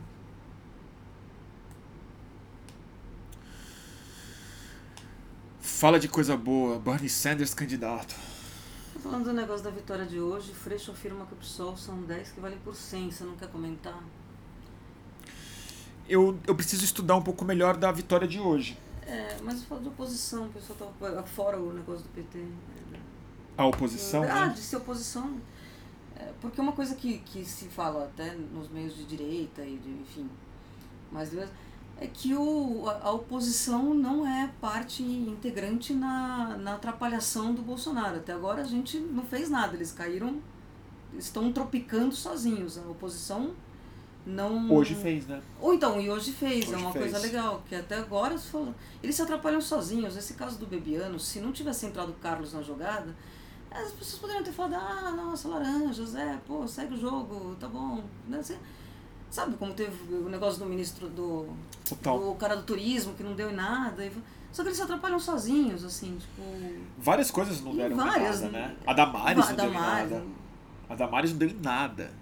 Nada. O sequestro da, Da história. da menina. É, cara, é- eu, eu preciso, assim, eu tô. Eu preciso dizer pra vocês. Eu tô com uma entrevista com o Freixo marcada que ele tá furando comigo. Vou, vou, vou ser sincero. Eu não tô cobrando demais, porque eu respeito muito e eu conheço ele, é meu amigo. Mas a gente já marcou umas três vezes e não conseguimos fazer. Eu queria muito discutir isso com o Freixo. Eu tive um jantar com ele e a gente conversou muito sobre isso. O Freixo tá otimista, tá? Muito interessante saber disso. Ele, ele fala o seguinte: lá ninguém sabe nem cobrir. Que nem você falou, Eva, que o jornalista que cobre Brasília entende das coisas, sabe que a gente não sabe. Ele fala assim: não tem como cobrir tem pouco repórter, o que acontece é uma loucura, que as conversas são de outro nível e que o jogo é outro. E ele fala que não vai ser nada fácil para esse governo operar, dado o amadorismo por um lado, mas outro porque o PSL é o balaio de gato com maconha de gato. Entendeu? É o balaio de gato on drugs. É. Porque assim, não é que não tem projeto. O PMDB não tem projeto, mas o PMDB tem uma unidade, o PMDB tem uma combinação tem uma aqui. Liderança. Tem uma liderança. Não, eles têm, uma, têm um profissionalismo. Lá é uma, é uma micareta sem, sem trio elétrico, assim, é uma loucura mesmo. E nesse sentido, você deixa o baixo clero instalado na, na estrutura institucional é impossível de exercer uma liderança de fato, e aí tudo vai no varejo. E aí o PSOL se torna potencialmente uma oposição muito poderosa com poucos deputados. Mas eu não vou falar muito mais sobre o que aconteceu hoje, porque eu recebi a notícia como vocês, pelo UOL e pelas redes sociais do Freixo e do Molon. E aí, para comentar, eu precisava pelo menos dar uma lida um pouco melhor, dar uma conversada melhor com alguém e, e pensar um pouco antes. Mas eu acho que é. O amadorismo vai ser o filtro pelo qual a gente vai ter que interpretar tudo. Do fascismo ao. ao. a baixaria do WhatsApp. Assim, a, que aliás é o que é, né? A baixaria de WhatsApp. E eu acho mesmo que hoje ficou muito claro tanto que o Bolsonaro governa pelo WhatsApp. Isso é muito doido. Cara. Isso é muito perigoso, né? É, é muito perigoso, mas é muito maluco. Muito maluco. Mesmo. Assim. Que você imagina um presidente que tipo, fica mandando áudio de celular. Né? É estranho demais, gente. Eu fico pensando no Nixon que gravava as coisas. e que, tipo, imagina, gente. Eu acho que daqui a pouco a gente vai ter um presidente do Stories. É. Ele vai governar pelo Stories. Ah, meio que já é, né? Quando o cara tira a autoridade do, do, dos jornais e fala só acredite no que eu posto no Twitter, é, é idiocracy na veia, né? É idiocracy na veia. Mas e o. tá acontecendo? Mas e o Stories, né? Porque o Stories tá vendo uma rede muito hegemônica, né? Viu que o Twitter agora vai ter um Stories também? É. é. Daqui a pouco vai ser Stories que o Bolsonaro vai fazer. O dia que ele descobrir o Instagram, fudeu. Ah, o Ulisses está perguntando, o Ciro já faz conta? eu, eu, tive esse almoço com o Ulisses, a gente falava que uma coisa que eu respeito no Ciro Gomes, que todo mundo xinga ele, mas eu respeito nesse lugar, é que o Ciro Gomes faz conta. Essa coisa de falar que ele é maquiavélico, tá pensando, mas assim, ainda bem que tem alguém fazendo alguém conta. porque, tipo, assim, alguém tá pensando estrategicamente para as próximas eleições. Porque ninguém tá. E outra coisa que eu estou bem preocupado é que ninguém está pensando estrategicamente para as eleições municipais também. Já deveria estar pensando. Porque esse vai ser o primeiro grande teste da, do enfraquecimento ou do fortalecimento do bolsonarismo. Né? Assim, é, a gente vai ver o que vai acontecer nas prefeituras e que tipo de onda política essa, a gente vai sentir se levantar no ano que vem. E, e, eu acho que a, o progressismo, a esquerda e tal, ainda está muito preso na reação à guerra de memes. Na, na indignação, na exposição, no, nas vertentes múltiplas dos slogans, na reafirmação da identidade, tem pouca gente fazendo conta. Por exemplo, o Ciro Gomes disse que ia apresentar, acho isso muito inteligente. Independente do que virá como um conteúdo, mas ele vai apresentar uma reforma da Previdência dele. Tem muita gente que tirou sarro, falou, ah, se perdeu a eleição, o que você quer? Meu, eu acho genial, cara. Ele entrega uma coisa que fala, ó, oh, existe uma opção. É, eu, eu acho que tem que tomar um cuidado para fazer isso de uma maneira que não seja subserviente, do tipo assim, o, o Ciro tem que tomar um cuidado no discurso dele quando ele diz, não, eu respeito um presidente eleito, não perder a mão na. Não, no... eu não acho que ele tem não, bem. Não, não, mas eu acho que ele, ele erra nisso quando escolhe como crítica com o PT, ele não tem nenhuma delicadeza na hora de criticar. E É. o Bolsonaro, porque ele foi eleito, ele fica cheio de dedos. Então precisa tomar cuidado só na, no equilíbrio desse discurso. Mas criar uma alternativa para dizer assim, essa reforma da Previdência que vocês estão falando é completamente nociva ao país e eu tenho uma ideia melhor que não vai ser tão ruim para as pessoas, é justa e vai economizar um trilhão, é, pô, é- trilhão. eu acho legal, essa atitude eu acho legal. Eu acho que ele tem que ter cuidado com o discurso dele, que não tá pegando bem. Não. E assim, quem simpatiza com a esquerda é importante ele ter continuar como aliado se ele quiser ter alguma chance Não, eu não defendendo que na- se... em qualquer eleição. em, qualquer eleição. Não, eu concordo com você. Eu acho o seguinte, eu não tô defendendo as posturas do Ciro Gomes. Sim, Eu não tô defendendo o discurso do Ciro Gomes. Eu não acho que ele tá se posicionando bem no geral. O que eu acho que ele tá fazendo, que eu respeito, não é a expressão do que ele tá fazendo, mas é o que ele está fazendo. O Ciro Gomes está pensando estrategicamente. Se ele tiver errado ou certo, ou passou do tom, ou errou no tom, ou afastou demais a esquerda, ou se aproximou demais do Bolsonaro, ou tal, isso é uma questão que a gente vai ver como, como resultado. Mas o que eu respeito, que eu não vejo muita gente do nosso campo fazer, até porque a gente está sem liderança clara, de verdade, Uhum. e, e ainda muito apegado na liderança presa, no Lula mesmo, que é, é, o Ciro Gomes está fazendo conta, que é o que eu estava falando com o Ulisses aqui. É, e o Ciro Gomes está entendendo uma coisa muito importante, que eu acho, que é ele tá de olho antecipado no eleitor do Bolsonaro que vai talvez rever o voto dele.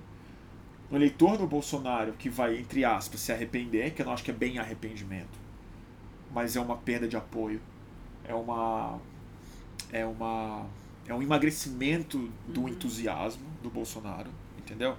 E que o Ciro Gomes, inteligentemente, na minha opinião, sabe que o enfraquecimento do Bolsonaro não necessariamente significa a volta da hegemonia de esquerda num projeto federal. Sim. Entendeu? O que o, o que o Ciro Gomes está apostando é tem um caminho de discurso, de proposta, de estética, de léxico que vai incluir o fora PT, Uhum. entendeu? E uma política de centro, centro-esquerda por um lado, desenvolvimentista por outro, ruralista por outro, que eu não pretendo votar, tá? Tô falando aqui porque eu votei no Ciro Sim, Gomes sim. e defendi o Ciro Gomes, mas eu não, a- eu não quero que o Ciro Gomes seja presidente do Brasil idealmente. Não acho. Votaria nele tranquilamente se for a opção viável contra o Bolsonaro. O que eu tô dizendo é, eu gostaria de ver mais gente fazendo essa conta. O Molon fazendo essa conta bem, a Marina fazendo essa conta bem, o Freixo fazendo essa conta bem para ser prefeito do Rio, que eu acho que ele até tá fazendo. Espero que consiga ser prefeito do Rio de Janeiro ano que vem, entendeu? Mas eu quero saber, estão falando que o PT vai lançar para a prefeitura de São Paulo o Tato, o Gilmar Tato. Já prova meio do que eu tô falando, não pensar estrategicamente. Tá reforçando cada vez mais tudo que deu errado. E em parte, sócio de parte dessa, dessa situação, nos colocou na situação presente. É, uma coisa que o. que. Peraí, não sei quem falou. Que o eleitor do Bolsonaro não vai votar no PT de qualquer maneira, porque Não dá. é, não dá. Não é, dá. Seriam voltar atrás. Não ele, dá. tipo assim, ele justificou o voto no, no Bolsonaro no não voltar ao PT. Então Não, ele não vai não vai votar PT. fazer essa. Eu acho que uma parte do povo poderia votar. Uma parte de uma massa mais Sim. popular brasileira que, tipo, gostaria Que de ter votado no Lula, Lula, votou no Bolsonaro, que fez um, um voto bem impensado, talvez tenha uma volta. Mas eu não acho que o PT tem candidato para isso. Eu não acho que o Haddad é um candidato viável. Nunca achei. Gosto muito dele. Acho que seria um bom presidente do Brasil. Eu, acho que Mas eu não acho ele, eu, eu, eu não acho ele um bom. Ele não foi um bom candidato. Ele não foi um bom candidato à prefeitura de São Paulo. Ele foi um bom prefeito, ele não foi um bom candidato. Quem ganhou a eleição, a única eleição que o Haddad venceu, quem ganhou a eleição pro Haddad foi a hora que a Marta Suplicy subiu no carro de som junto com o Lula para falar: vota nele que ele me ajudou a fazer o céu. Antes do antipetismo bombar, antes da Lava Jato, antes de tudo isso. A reeleição ele perdeu no primeiro turno pro Dória.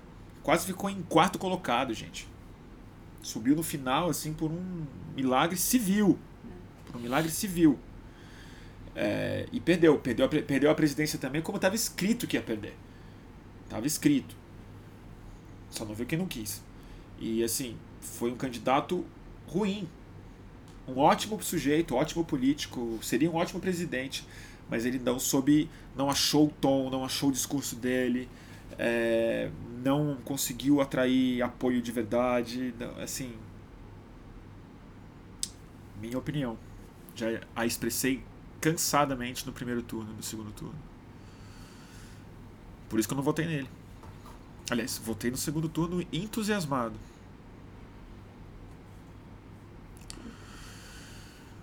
O Wilson Vitorino fez uma pergunta aqui, boa. Que fim levou o sentimento do vira-voto?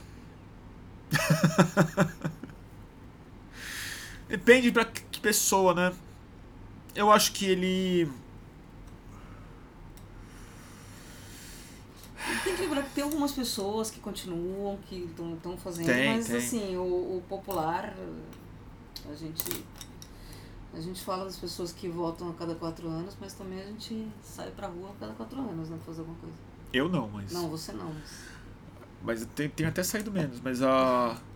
Não, mas pra fazer essa coisa que falam, falam o, o gerado trabalho de base, o que é o trabalho de base? Tem entendimentos. Parece que todo mundo acha que a gente tem um entendimento ruim sobre o trabalho de base que parece que é ir para a periferia levar conhecimento, que é um entendimento é. Completamente equivocado do que, é que é catequização. É catequização. Né? E eu, eu acho que Não se é. o primeiro e o segundo. Trabalho de base é relacionamento, basicamente, que é a essência da política, é criação de laço de confiança mútua. Mas a. Eu vou dar uma opinião meio irresponsável sobre vira-volta. E dito isso de alguém que ficou na, na rua é, insistentemente virando voto. Obsessivamente. Eu fui muito chato com as pessoas. Reconheço isso. Mas é.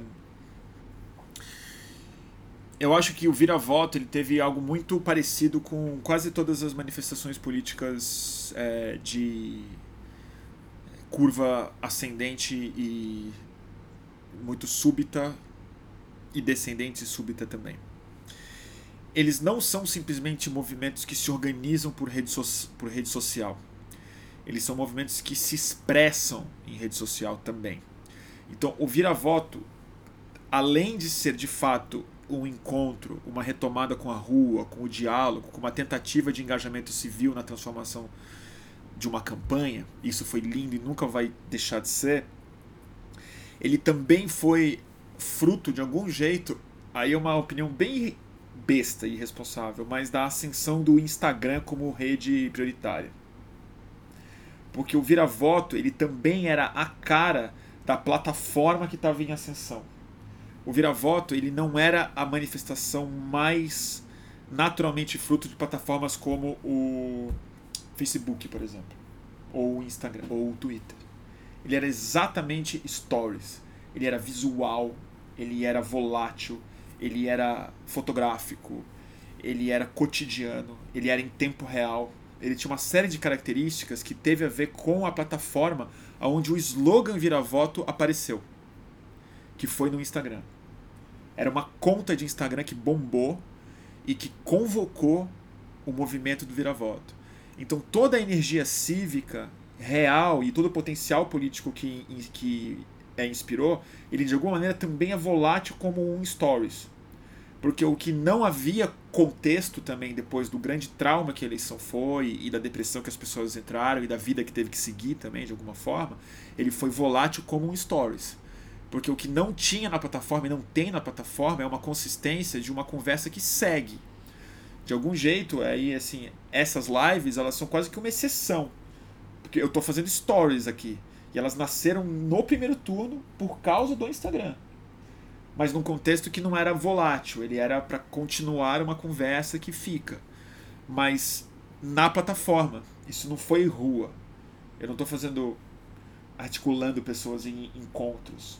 não é trabalho de base, é uma terapia coletiva que foi virando uma outra coisa. Mas eu acho que de algum jeito as plataformas digitais elas seguem hegemônicas sobre a ação que elas é, inspiraram e não o contrário. Isso eu acho meio bem perigoso, porque junho de alguma forma também foi fruto de uma facebookização pesada do Brasil. E de alguma forma o refluxo social de rua ele veio pro Facebook em vez do contrário. Em vez do Facebook organizar a rua e depois a rua organiza o Facebook, foi o contrário. O Facebook se energizou mais e o perfil dominou novamente a conversa e não o cidadão. Então acho que essa, essa energia do vira-voto, de algum jeito, ela, ela, ela segue no Stories. Vou dar um exemplo. O, o Wilson estava na manifestação do Extra. A gente se encontrou lá. É, muito mais amigos meus de São Paulo postaram o flyer da manifestação do que foram na manifestação.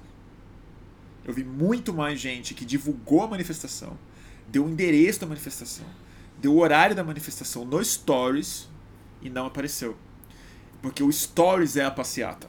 Eu não estou julgando a pessoa, não estou falando que ela é hipócrita. Eu estou falando só aonde a expressão política está se dando, que tipo de rua está sendo priorizada que para mim sempre foi a timeline mesmo. É, o Olga disse, eu acho que o sentimento do virar voto virou revanchismo de Twitter ou pega fogo cabaré. É, é, é, um bom, é uma boa observação. Mas eu, eu acho que tem um pouco a ver pelas redes sociais, mas assim, porque é como se fosse um, um que nem, sei lá, fogos de artifício, sabe aquelas coisas que você para e você fica olhando? Fala, até tinha um sentimento de querer se organizar e tal, mas o, não teve um dia do governo Bolsonaro que não tenha provocado alguma coisa que você não pare e fica, meu Deus. Um atropelo mesmo. É. Tipo atropelamento. Não tem tempo de organizar. Acidente que você para e fica olhando, meu Deus do céu. Não tá virando é, nada efetivo porque a gente tá tipo assim. É traumático. É traumático. É traumático. E, a sensação de pega fogo cabaré é muito humana, né? Também. Porra, é um pouco, eu quero um pouco, eu quero que se lasque, porque é lógico que, que, a gente foda, fica é feliz. É natural. Não é feliz, mas assim de, de deles serem tão didáticos no, no, e tão eficientes e tão rápidos em demonstrar o quanto a gente estava certo. Então essa sensação de de estar tá certo. Eu já sabia. É, eu já sabia, é uma delícia. É uma então, delícia. porra, vamos ficar Ela nisso. não dá em nada. Não dá em nada. Mas. Mas é gostoso. Levantar aquela plaquinha. plaquinha né? Eu já sabia, é normal. A gente tá um mês e meio. Olga tem razão. Tendo motivos aqui cotidianos pra. Cara, um mês e meio, Eva. Um mês e meio. Não, e tem um negócio que eu acho que o Doga tem muita razão nisso, e você trouxe um ponto muito importante, que assim. Eu lembro, por exemplo, da, da, do, do pouco tempo que eu me engajei com ativismo de maneira mais organizadora, ou seja, convocando manifestações, eu. Uma das coisas principais delas terem dado, entre grandes aspas, certo, quero, quero dizer, as pessoas apareceram, foram bem sucedidas em volume de pessoas, deu, deu, assim, no dia deu certo, é que uma pauta, um escândalo, era capaz de pautar 15 dias de noticiário ou de rede social. Sim. Uma agressão policial numa manifestação, uma marcha da maconha, durava uma semana e meia de notícia.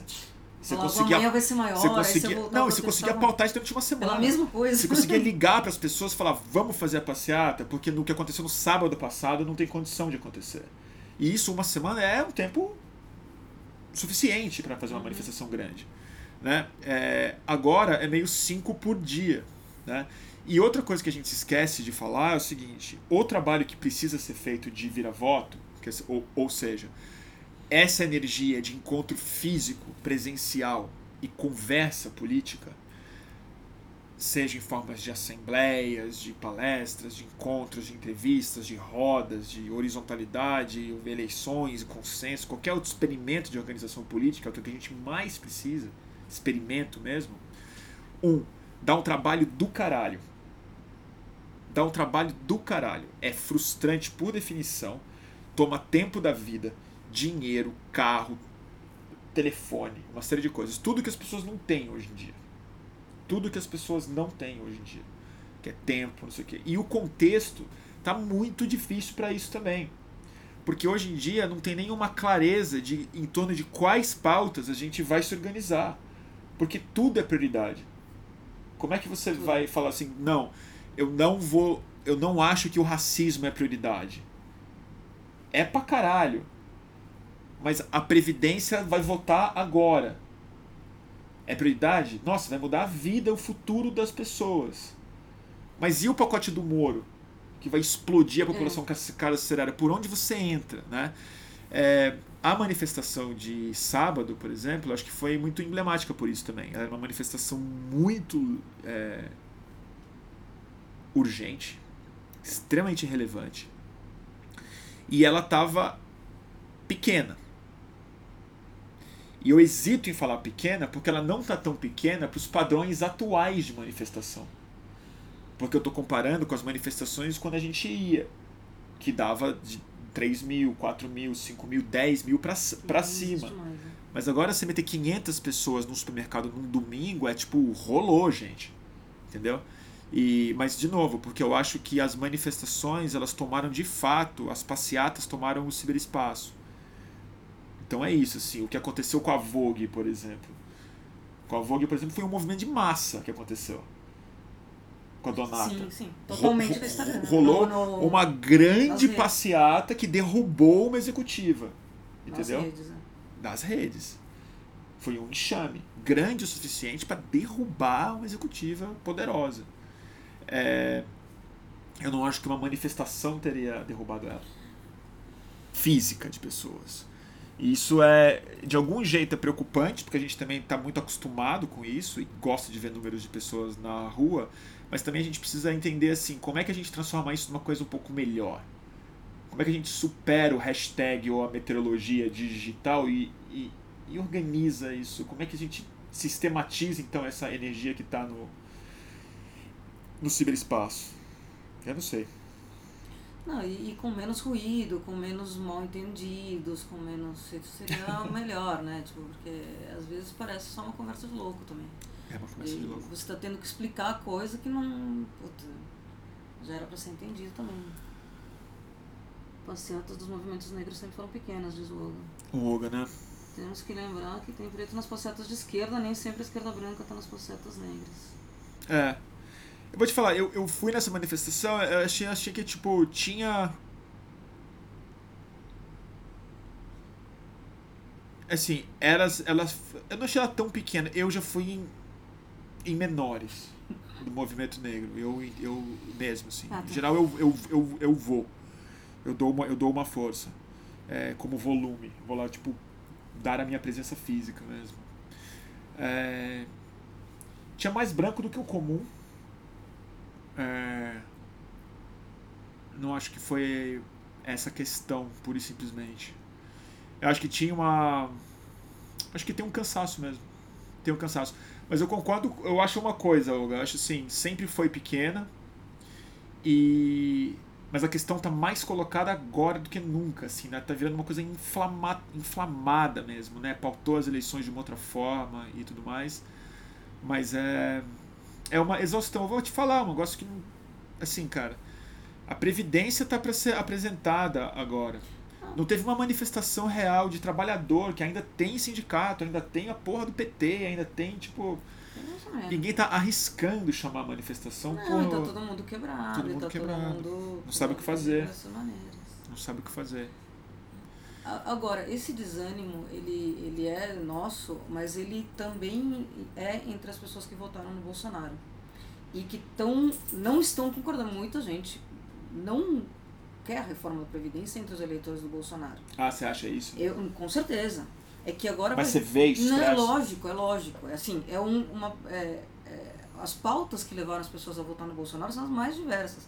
Não quero meu, meu filho vestido brincando de boneca PT quebrou o país e qualquer coisa. Assim, qualquer coisa era uma, é, é. E aí quando o cara vê, pô, mas essa previdência não era exatamente o que eu estava querendo, não sei o quê. E aí a sensação que dá é só assim, é, não é tipo fui enganado nem nada, é o velho político é tudo igual. Me ferrei também.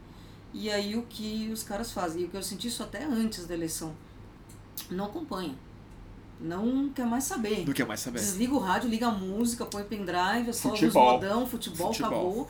E aí o negócio, por isso que ficou tão importante, tão é, é, relevante essa, essa disputa entre você tá torcendo contra ou você tá torcendo a favor. Porque é um negócio de, de futebol. Você, meu amigo, eu briguei com um taxista outro dia, que o taxista era uma viagem muito longa. Eu normalmente não discuto, falo, ah, tá bom. Só que o cara tava tipo assim, não, porque agora a gente tem que torcer. E, e é isso, vamos ver, porque agora vai. Então, assim, eu, tinha, eu falei, você, você tá acompanhando as notícias? Só pra saber se você, você tá vendo as notícias. Tá torcendo você, pra quê? Você é. viu os, os ministros que o cara botou? Não, não tô vendo. Agora, tipo assim, ele já fez a parte dele, já votou. A hora que começar a cair na cabeça as notícias, é, ou ele vai botar a culpa em outra pessoa, ah, o Renan Calheiros, X, ou ele vai falar assim, ah, é foda e ligar é. o rádio e, e continuar naquela coisa é. de do, do, do da Atena reclamando da, do trânsito, do, dos crimes, que acaba se refugiando num outro lugar, que não é da responsabilidade dele de que ele votou errado. Nunca. Nunca. Eu concordo. Mas nesse sentido eu acho que o Bolsonaro vai. Ter, aí que eu acho que o Bolsonaro pode se ferrar um pouquinho mais do que ele imagina, porque você viu o discurso do Bolsonaro, o, o vídeo que ele fez para defender o Bebiano? Porque na hora que estourar um pouco na cabeça das pessoas, aposentadoria aos 65, começar a bater no bolso, começar a dar a crise real, a violência está colocada, não acreditou porra nenhuma e tal, é, uma hora ou outra ele vai ter que ouvir o Bolsonaro falar, né?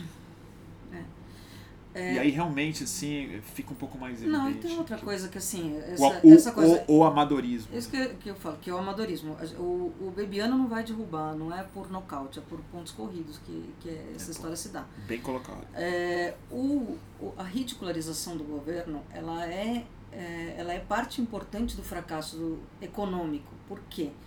É, o brasileiro comum, assim, eu, o que ele estava esperando era que tivesse uma melhoria econômica logo. Os caras estão falando em votar a reforma da Previdência no terceiro trimestre.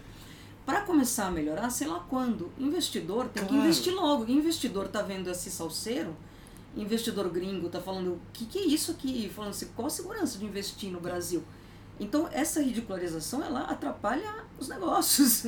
No, é, no prazo muito mais curto do que a reforma da Previdência. Tem toda a razão. É, aumentou, ah, aumentou a, a bolsa. Aí o cara fala uma bobagem, bolsa cai, dólar sobe. Total. Total.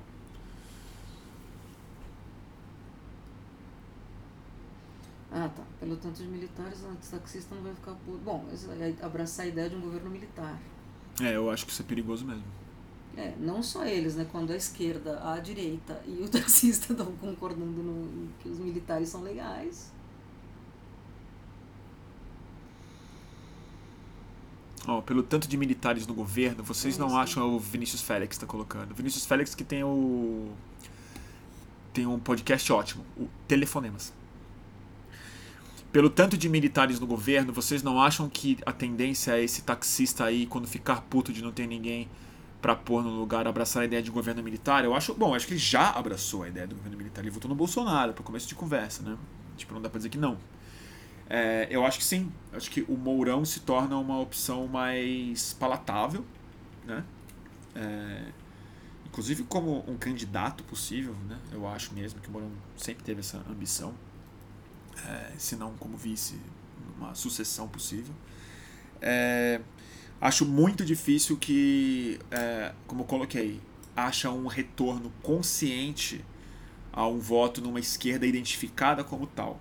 Eu acho que o que é possível acontecer, quase na melhor das hipóteses, no curto prazo, ou seja, quatro anos, que é curto prazo, é pautas de esquerda, agendas econômicas e trabalhistas de esquerda é, serem, conseguirem ser reapresentadas com um léxico e uma estética não identificada com o socialismo ou com a ideia de esquerda.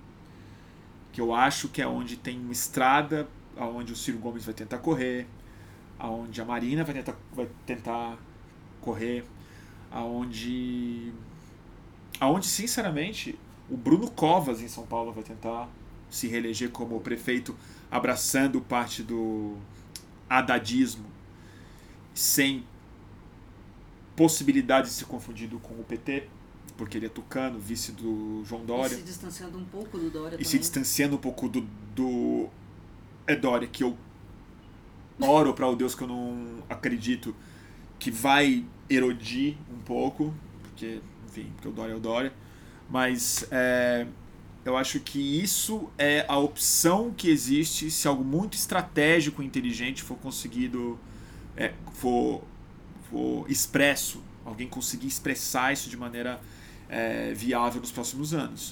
Acho que falta liderança para isso, é, falta organização e clareza nos partidos para fazer isso, e por isso que, novamente, eu valorizo não a expressão, mas valorizo o pensamento estratégico do Ciro Gomes, que eu ainda sinto que não existe em muitos políticos no Brasil hoje. Como, por exemplo, alguns que eu citei. Viu, duas coisas. É, uma, é, o Reinaldo, Reinaldo está falando que muita gente ganha dinheiro com a estabilidade da Bolsa. Sim, os rentistas, e não geram nenhum emprego com isso, mas Sim. muita gente ganha dinheiro com essa instabilidade. Mas eu queria dizer é que a economia não melhora. E o pessoal tá discutindo muito, tipo, nos comentários sobre o que é esquerda e que é direita, que a gente, uma coisa que a gente estava falando, esquerda e direita no Brasil, que a gente estava falando antes de começar a live, assunto ai, bem ai, ai. complicado. Jura? Fala aí, dá uma palhinha. Sabrina Fernandes, gente, recomendo a vocês o, o Tese 11 da Sabrina Fernandes, para entender o que é direita e esquerda. Eu não, assim, para mim é, é... Eu vou te falar, gente eu acho que a velha discussão brasileira, especificamente, do que é isso, de direita e esquerda no sentido econômico, ela está sendo quase que uma discussão irrelevante. Não digo que ela é irrelevante, ela é super relevante, mas ela está irrelevante porque o que está em consideração, lamentavelmente, e a gente não identifica como tal, porque a gente ainda chama de direita versus esquerda, quando na verdade uma discussão que para mim é mais nítida e violenta e está na pauta é o autoritarismo versus a democracia. Então, para mim é quase estranho ver que ser de esquerda hoje no mundo, nos Estados Unidos está muito claro isso, e aqui está ficando também. Ser de esquerda, ser taxado de esquerda, às vezes a pessoa nem se considera de esquerda, mas ela é taxada e colocada num pacote de esquerda, por quem não se sente de esquerda, no fundo, são pessoas que estão defendendo valores democráticos. Dói no meu coração falar isso. O Reinaldo Azevedo está se tornando uma voz democrática à medida em que ele vai sendo jogado pelos seus críticos hoje no colo da esquerda. E a disputa que tem no mundo, o Trump, é, governos europeus, Le Pen e tal, é direita, tem uma direita econômica colocada, mas a pauta não é tanto a direita econômica, mas a direita autoritária, o autoritarismo, que às vezes se expressa também na, na é, esquerda. Por isso que eu acho, às vezes, um erro muito grave é, confundir a mesma esquerda que defende a democracia no sentido bem básico da coisa, ou seja, ninguém está falando aqui no Brasil de reestatizar nada Ninguém está falando no Brasil de tomar banco, ninguém está falando de quebrar muito monopólio, ninguém está falando de ampliar absurdamente a malha de proteção social no Brasil com investimento público pesado e calote em juros de rentista e tudo mais. Está falando pura e simplesmente assim: direitos iguais, respeito a voto, a polícia não pode executar as pessoas, tipo. O lugar de é, militar é na caserna, não é na política, coisas muito básicas, isso está sendo chamado de esquerda. Então acho que hoje no Brasil a discussão mais relevante é autoritarismo versus a democracia. Lamentavelmente, a gente não está conseguindo discutir de fato direita econômica, muito menos a trabalhista, que é onde o, o, o eixo da vida real das pessoas está. Evidente que essa discussão acontece em muitos fóruns e nas votações vão acontecer de maneira intensa, mas para o debate público que está polarizado no Brasil, o Joel da Jovem Pan está sendo tacado já na, na, na fogueira da, do comunismo, o Felipe Moura Brasil, o antagonista, o Renato Azevedo e tudo mais. Que são pessoas que eu discordo profundamente na, no conteúdo, mas que hoje é, eu divido um campo com eles. E eu acho que um risco para a gente que se considera de esquerda e se identifica com eu não me identifico tanto mais com a com o léxico e com a estética já faz um bom tempo, mas com os valores, com os princípios, esse, é, a gente está sonhando bem baixo, assim. A gente está tipo, meio que se conformando com a democracia é liberal. É, tá a democracia burguesa, né? tá A ok. democracia burguesa. Não, eu adoraria tentar. Porra, não, quatro anos de, de, política econômica liberal. De Alckmin? o que, que tem? Não. É o pêndulo da, da história, vamos lá. Pendor da história, tudo bem. Mas não agora é não é mais, agora não é mais pêndulo, Não é né? essa a pergunta, mas. Que agora é o bate-estaca da história, né? Tipo, é, é isso É. que é isso que não dá. Mas em termos de o que é direita e esquerda, isso aí é discussão, mas depende, mais teórica, mais fácil também de ter de algum jeito. Eu acho que eu defendo essa ideia. É aí que eu discordo do Renato Azevedo profundamente. Eu acho que é papel fundamental do Estado trabalhar ativamente para a regulação, a intervenção da intervenção na atividade econômica como forma de mitigar os efeitos nefastos do acúmulo de capital e, do, e da capacidade de ação política que o capital dá a quem o, a quem o tem. Né? Aumentar as oportunidades das pessoas, criar uma, um chão mínimo onde alimentação, educação, saúde e segurança não é não dependa de dinheiro. né? Isso aí é- eu acho que é ser de esquerda. Mas o resto, cada vez menos eu gosto. Da esquerda. Não, Não, do, do léxico, do léxico, do léxico. da palavra de ordem, da, dos métodos, da né? nostalgia revolucionária, que Nossa. talvez seja o fato de ficar mais velho, mas assim, eu não acredito em tomada de poder pelo, pela, pela força. É, me desidentifico completamente da iconografia comunista. É, sinto muita falta da gente ser mais aberto a repensar é, o que significa uma transformação real do sistema econômico no mundo hoje. E acho que tem gente muito mais capacitada para falar disso do que eu, porque eu não estudo isso, eu só sinto a ansiedade. Mas a minha onda é outra. É, eu ouvi uma vez uma pessoa bem de direita falando sobre é, que era mais fácil para a esquerda se, se estabelecer como é, uma fonte de sonhos e de dessa coisa pensar num mundo melhor, a gente acreditar que pode ter uma maneira das pessoas viverem sem tanta polícia, sem tanto encarceramento, sem tanta é, desigualdade. É, é uma projeção de um mundo melhor que, lógico, alguns críticos vão falar, tipo, ah, que é meio que como um Deus cristão, um céu cristão, ah, o que a gente vai chegar no, no paraíso. Mas que a direita se fortalece em momentos em que tem crise econômica, porque as pessoas se tornam aquele, aquele Conservadores. conservadoras, porque naquele ditado farinha pouca, meu pirão primeiro, e acabam tomando atitudes que são egoístas. É. Então elas não estão sonhando com um mundo melhor para todos, elas estão sonhando, eu quero meu emprego. E é o que a gente escutava na época da eleição do Bolsonaro. Ah, não quero saber, eu já escutei isso, muita gente. Ah, gays, negros, mulheres, eu quero saber de emprego. Aí a coisa vai melhorar. Falo, É. você não está pensando que vai piorar para algumas pessoas? Problema deles, não é meu. se vira. Isso não, mas eu, ah, não, acho que vai ter emprego. Aí se tiver emprego, aí vai ficar melhor para todo mundo. Mas fala, não necessariamente. Mas, É. mas rola uma coisa da, da, do pensamento militarista, de direita, que aí eu uso direita como, como, como sinônimo disso. É, é privilegiar A ordem. é, a ordem, a manutenção do, do- É. das coisas é, como uma maneira de, de sobreviver a uma crise, entendeu? Então, vamos... Não vamos pensar, ah, vamos dar uma renda mínima para todo mundo que seria mais justo. Não, vamos trabalhar com um salário menor todo mundo e... e é uma maneira de... de é um conservadorismo muito esquisito, né? Mas é, É, não, normal. eu, eu, eu entendo o que você está falando. Fiquei pensando no, no, no seguinte, assim, é quase como uma visão. Tô sendo bem ingênuo falando isso também, assim. Quem é direitista provavelmente vai ficar muito puto de eu falar isso, mas até aí fica puto bem antes também. Mas é.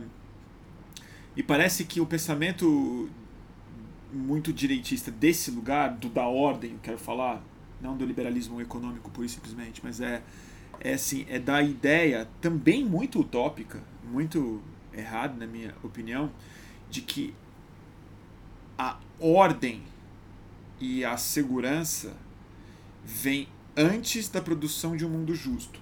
Sim. E a ideia de esquerda é o um mundo justo produzirá a ordem. E o outro é o um mundo ordeiro produzirá, produzirá a, felicidade, a justiça. A justiça. E eu acho que, na minha opinião, é o mundo menos desigual tende a ser um mundo mais justo. E mais ordeiro. E mais ordeiro, mais ordeiro. O mundo mais, mais é, o mundo mais justo tende a ser um mundo mais ordeiro e mais pacífico. E acho que a prerrogativa dos caras é outra. É assim, não, é, estabeleça-se a, a segurança, ordem, a é. ordem, as regras, o respeito, e aí disso fluirá um mundo seguro e justo. Né? E, e cada vez mais eu tenho abandonado um pouco essas duas ideias, na verdade, sinceramente, assim. Porque talvez eu esteja meio misantrope, muito chocado com o estado do mundo, mas a sensação que me dá é, é, é uma coisa muito parecida com o que você colocou.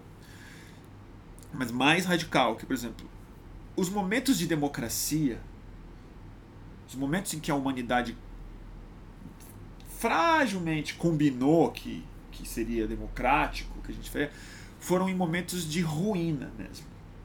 Tipo, fim da Primeira Guerra Mundial, fim dos impérios, o mundo estava destruído, não tinha nada mais, entendeu?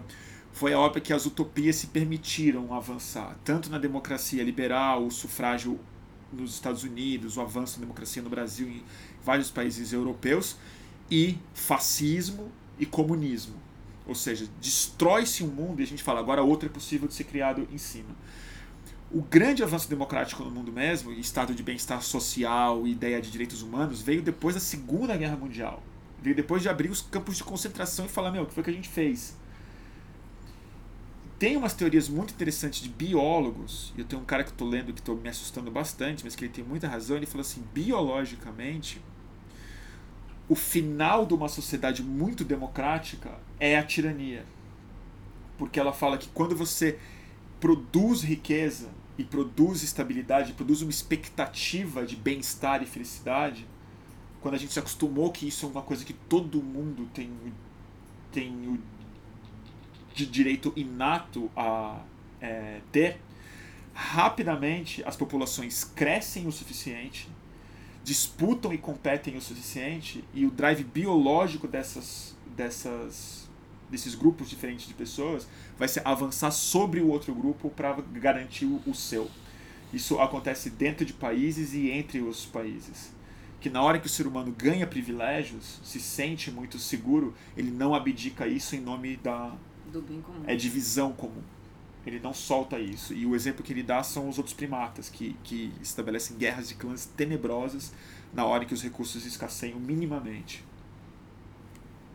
Desculpa aí.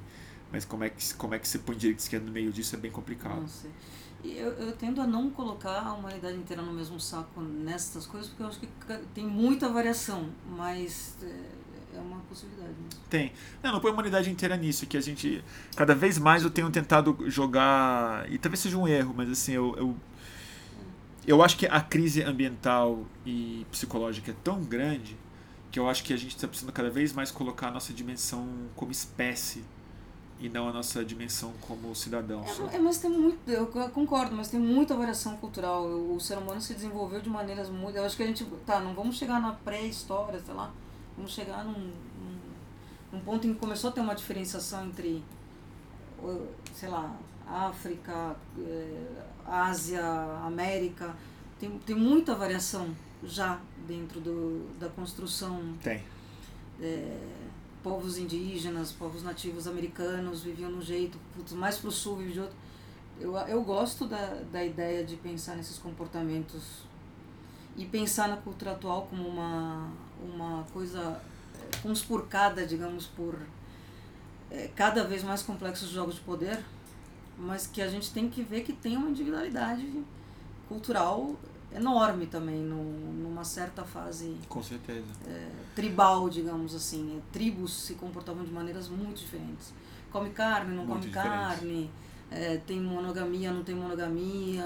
Ah, não, não é, não, é, não, não tô falando. Não, não, eu tô dizendo assim, que elas são extremamente diferentes. Extremamente diferentes. E, e até a relação entre elas, assim, essa parte da cooperação não sei mesmo, mas eu acho que eu acho que é normal dos animais de tipo é, ficarem mais egoístas quando na, é. na, na, na, carência, né? Na... Mas é daí a moralidade que é tão importante, que eu acho que o que está em jogo hoje em dia é muito isso, assim, que para mim é, é, é, o grande movimento mesmo que eu vejo mais interessante acontecendo hoje, não é necessariamente político, mas que se expressa politicamente, mas eu acho que os, os movimentos ditos identitários, que eu sei que você não gosta desse não termo, gosto. mas para mim me falta um termo para definir o que eu quero falar, mas todo mundo entende do que eu estou falando quando eu falo isso mas que eu acho que é o lado mais interessante de ver esses movimentos crescendo rápido e, e, e, causando um grande choque. E acho que ele não se dá simplesmente nas identidades, mas na pulverização de muitas pautas. Drogas é uma delas, sistema carcerário é outra, é, liberdade sexual é outra, gênero e, e tudo mais. Que a expansão do campo é muito gago. Dá moralidade, no melhor sentido da palavra. É a gente tentando expandir a capacidade de pensar eticamente sobre áreas que a gente não pensava sim, antes. Sim, sim. Então, assim, a expansão do campo ético humano é.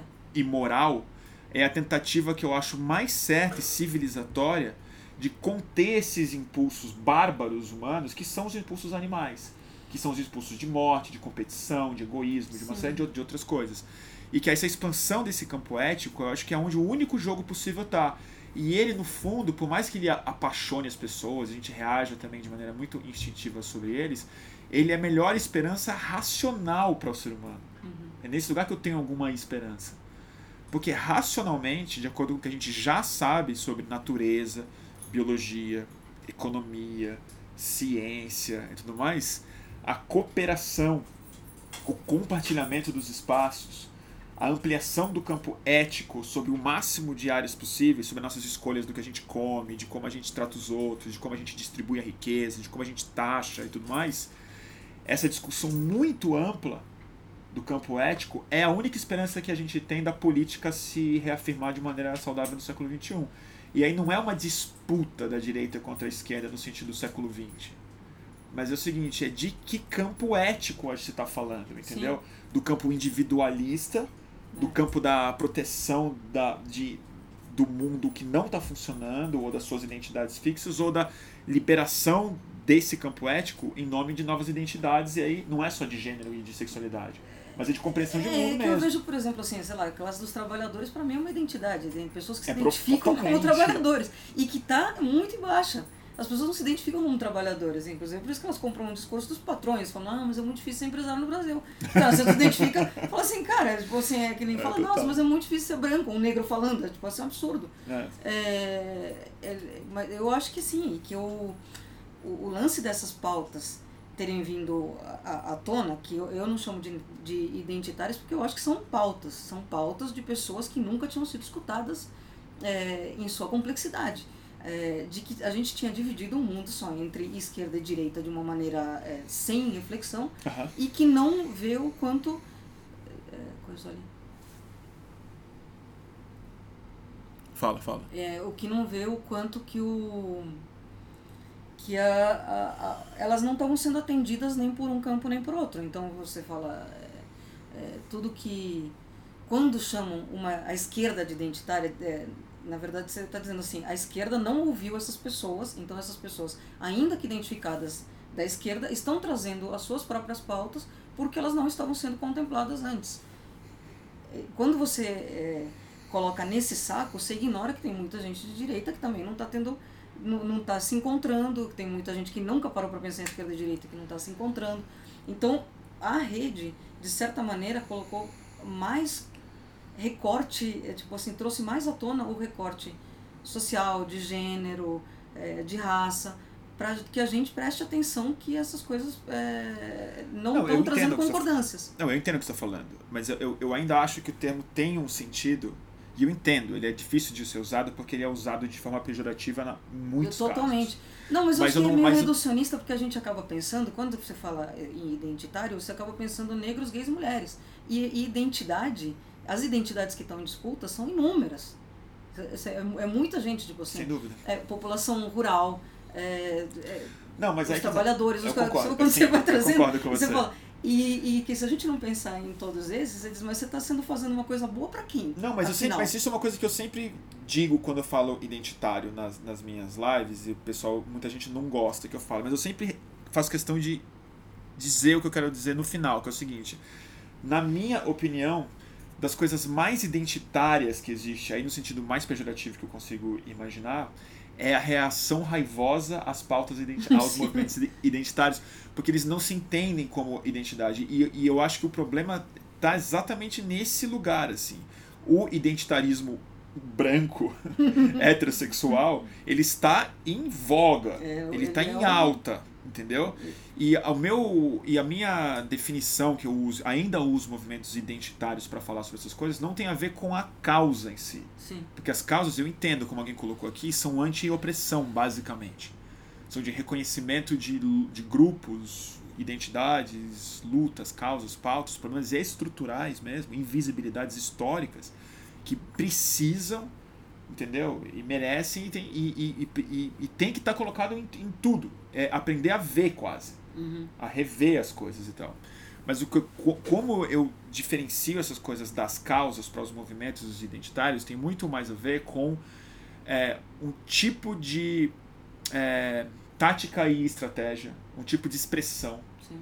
um tipo de movimentação que se dá, que tem muito a ver com duas coisas. Uma, a expressão online disso, que provoca fenômenos que a gente está começando a entender, ação, reação disso, o, o, ruído e as vantagens que isso gera.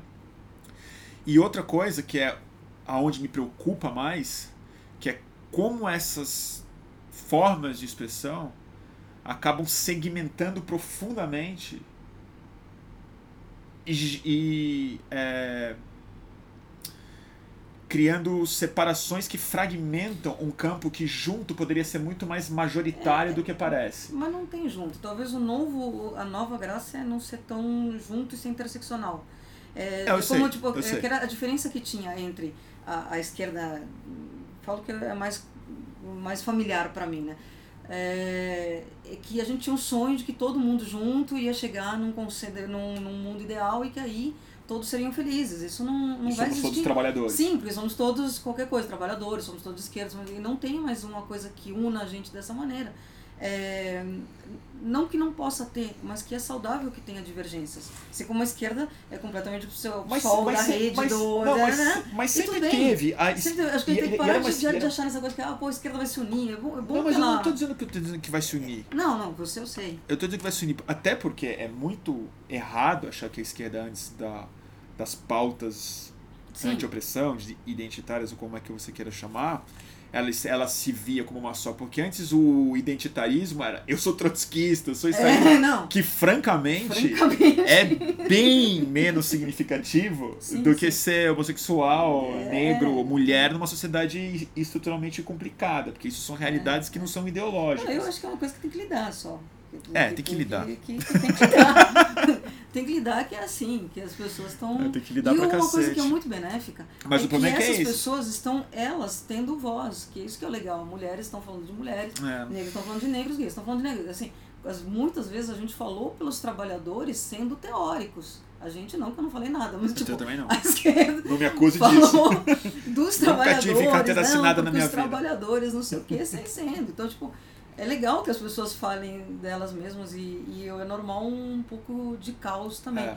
E Mas o pensamento do Mas que, que leu assim... mas você leu a entrevista que a Damares deu na Folha ontem? Não, peraí, É deixa, preciosa. deixa eu terminar. Termina, é, esse é o que é o, o, o negócio de que a gente só tem que evitar de sair com cada um puxando, não, mas o, o feminismo, não, essa disputa entre ah, isso aqui é mulher, mas isso aqui é de negro, mas isso aqui é, é- isso não pode se transformar numa disputa, isso por isso tem que ser interseccional. Você tem que entender que Ah, claro. todas elas caminham juntas. Então não adianta você pensar num negócio separado do outro. É, um, é, um, Não, não é uma falando. coisa complexa. Não, que eu digo assim, muita gente vê às vezes como uma coisa que está desunindo, mas a, a ideia não é desunir. A ideia é que você entenda que, que elas se interseccionam o tempo inteiro. Não, claro que E que é desunir, às vezes, é quando você acha que a sua é mais importante do que a outra. Isso é uma, É. uma maneira de desunir. Eu concordo com você, mas nunca, nunca disse que essa é a ideia ou que isso é o, Não, não efeito cola- você, colateral. do mundo. Mas eu recomendo que todo fora. mundo leia a entrevista que a Damares deu na Folha ontem. A entrevista que a Damares deu na Folha ontem ela é preciosa, gente. Porque eu achei que ela realmente fiquei muito preocupado porque ela achou um tom ass- assim, ó, ideal pra parar de ser a louca do banheiro. Ixi, É, que é o seguinte, sabe o que ela fez? não. ela abraçou o léxico e a tática do que eu estou chamando de movimentos identitários. Ela abraçou, ela aceitou a proposta que foi colocada na mesa léxica e da, da sexualidade, da, do gênero e tudo mais, e criou a resposta, o espelho disso do outro lado, criando entre, ou novamente, aspas, é difícil falar sobre isso, o identitarismo Aham. família, o identitarismo cristão, Eita. que é o seguinte, que é uma resposta não porque somos cristãos ou temos uma identificação com o cristianismo, mas é a resposta, é a lacração cristã, Eita. entendeu?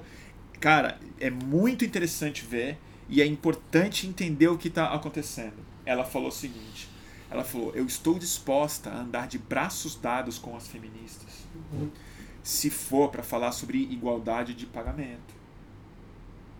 Tá? Mas desde que não seja com o peito para fora. Entendeu como ela está fazendo isso? Uhum. Ela tá pegando todo o pacote é, de afirmação e tá dando um ipom com os valores moralistas, fanáticos, evangélicos, mas botando nos termos É. que o nosso lado de alguma maneira propôs. É bem interessante ver. É, é que essa, Bem essa é interessante uma brecha, brecha deixada pelo feminismo é, liberal, digamos, é, no, no sentido de empoderamento individual e que não luta contra o capitalismo. Mas aí assistam Sabrina Fernandes, É, não, que fala muito bem sobre isso. Total. É, um- é difícil, é difícil. E tem uma super confusão, porque, pô, quando a, a Joyce Hasselman foi eleita e tal, não sei o quê, falou, cadê as feministas? Não vão me parabenizar. Ou seja, Dureza, né? pediu, o pessoal pediu pra você falar do É. nome do livro, do autor do livro, do de cientista lá. Ah, não, eu, putz, é, eu tô lendo artigos que ele escreveu na Universidade de Evergreen, ele não tem livro ainda. É, ele tem um monte de vídeo polêmico que muita gente nos Estados Unidos associa ele com a direita, e eu discordo absolutamente, mas é isso. O, a, a turma da. Muita gente critica ele justamente porque ele faz uma análise evolucionária. E ele é muito crítico dos movimentos, de novo, identitários americanos, porque ele identifica problemas é, na psicologia evolutiva disso. E eu me interesso muito por essa discussão, me interesso muito mesmo. E ele é um cara extremamente progressista, de esquerda, não sei o quê, mas ele foi expulso de uma faculdade onde ele lecionou durante muitos anos. E ele tem muitos artigos sobre isso, tem feito palestras sobre isso, acho que não tem um livro dele publicado ainda. E tristemente, hoje em dia ele foi jogado para debater junto ou identificado junto com é, pessoas que eu detesto, que, de, que criticam a esquerda americana por um lado que eu acho que é muito mais desinteressante do que o que ele tem para colocar. O Brett Weinstein, o nome, o nome dele. E, mas ele tem art- artigos muito interessantes sobre isso e ele tem um trabalho muito interessante sobre a poligamia, amor livre e sobre sedução, coisas de relacionamento sexual humano e como isso se explica através da psicologia evolucionária da diferença de homens e mulheres.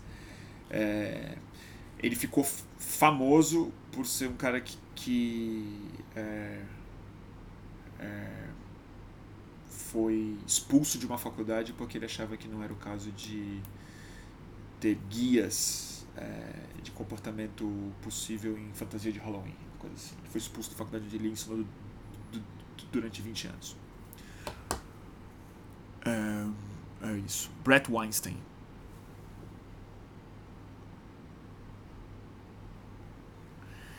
Tá certo?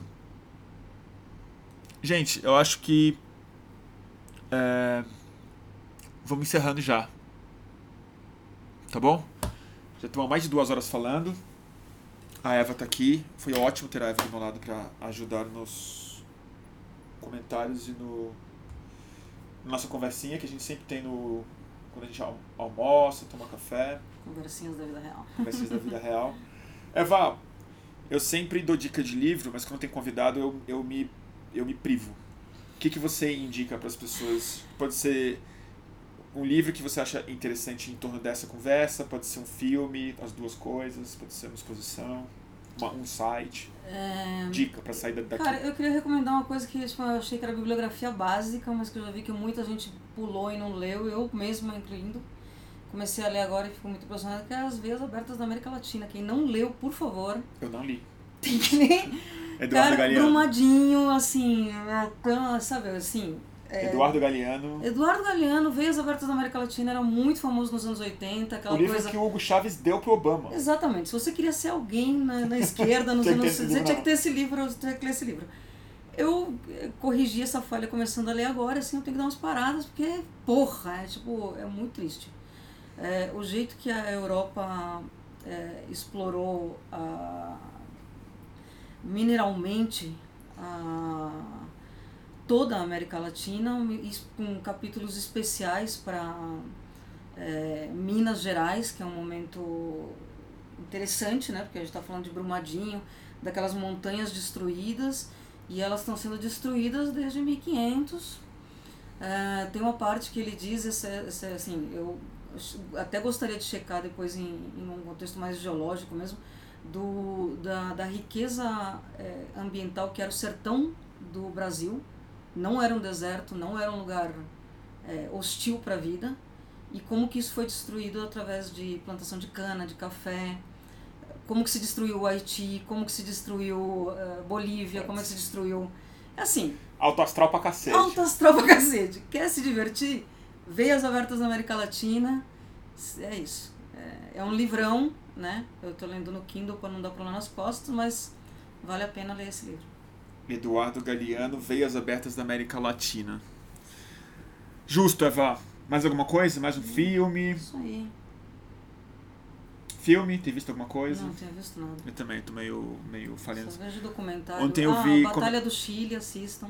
São três documentários. Você tem alguém que tá dando salto alto astral eu pra caralho. coisa alto astral, mas acho que é básica. A Batalha é do Chile Batalha são Chile. três documentários, Esse... duas horas cada, sobre a, como que se instaurou a ditadura no Chile. Eu assisti duas partes, não aguentei assistir a terceira. A primeira é sensacional, é fantástica. Uh, o processo é muito parecido, uma coisa que começa bem intencionada, meio assim, estudantes, as pessoas achando que estão fazendo uma coisa legal, é, pautas captadas pelas, pelo pior do pior, um congresso que para de funcionar e bota o, o além de no era além de, né? O, o, no no, num corner, é, enfim, só desgraça também. Vocês querem, mas, e mas é importante. Né? E por que, que eu falei? É, rola uma identificação. Eu assistia. É, rola uma parte na manifestação ali inicial que você vê a manifestação verde amarela, pato de borracha, você consegue ver um paralelo. Eu vi pelo menos um paralelo completo. E os dois livros, as duas coisas que eu dedico, assim, elas têm uma característica que é do, de olhar um pouco para a história da América Latina, não só do Brasil. A gente está todo mundo na mesma merda. É, desde é 1400, né? é continental, assim, o é, sistema é, colonialista e o sistema que as coisas são feitas, como que são dados os golpes de Estado, como que o, o, o capitalismo dá um jeito de, de é, retornar os interesses para quem, quem tem o poder da grana, e, enfim. Isso é na América Latina. Então esses dois, esses dois produtos culturais super alto astral estão aí para nos lembrar que o buraco é lá embaixo. Sul da América. Tá bom, turma? Agradeço muito a, a presença de vocês, a audiência de vocês. A gente vai fazer mais uma live essa semana acredito que na quinta-feira, quase tudo certo para quinta, talvez amanhã, depende do, da agenda profissional e política do Brasil. É, vou. A, a, na semana que vem a gente vai estar tá no Rio, até quarta-feira. Vou no fim de semana, fico até quarta-feira.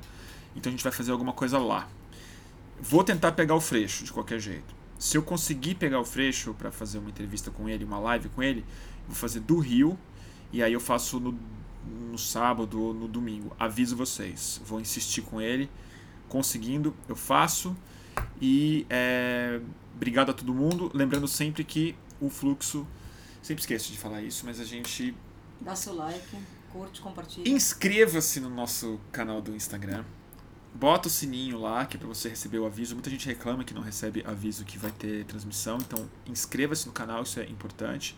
É, parece que é importante também pedir para dar like no, no YouTube. Eu me sinto super mal de pedir like. Eu acho uma, uma mendicância meio indigna, mas esse é o mundo cafona que a gente vive. É, e quem gosta do trabalho, quem valoriza o trabalho e quer que a gente consiga fazer mais transmissões e ter a minha tão sonhada ajuda remunerada que eu preciso ter para botar mais coisa no ar, editar conteúdo, é, contribuir no nosso Catarse a partir de cinco reais uma série de opções para vocês doarem e na quinta-feira que vem a gente já vai falar sobre já vou enviar para vocês é, boas novidades para quem é apoiador catarse.me mantenha o fluxo catarse.me, se põe o Google lá, mantenha o fluxo, põe na busca que aparece lá o meu o nosso catarse. Tá bom, gente? É, agradeço demais. E a Eva Oviedo mandou o. E a Eva Oviedo, sigam a Eva Oviedo aqui no Instagram, arroba Eva Oviedo, no e Twitter, no Twitter e no, e no Facebook. Tá bom? Nossa querida amiga ilustradora que me, que me deu uma de presente aqui no meu aniversário, que fica atrás dos meus pincéis. Foi a Eva que fez. Não tá assinado, né, Eva? Não tá, você. Vamos lá. Beijo, turma. Até a próxima. O pessoal gostou da sua participação, Eva. Legal. Tchau.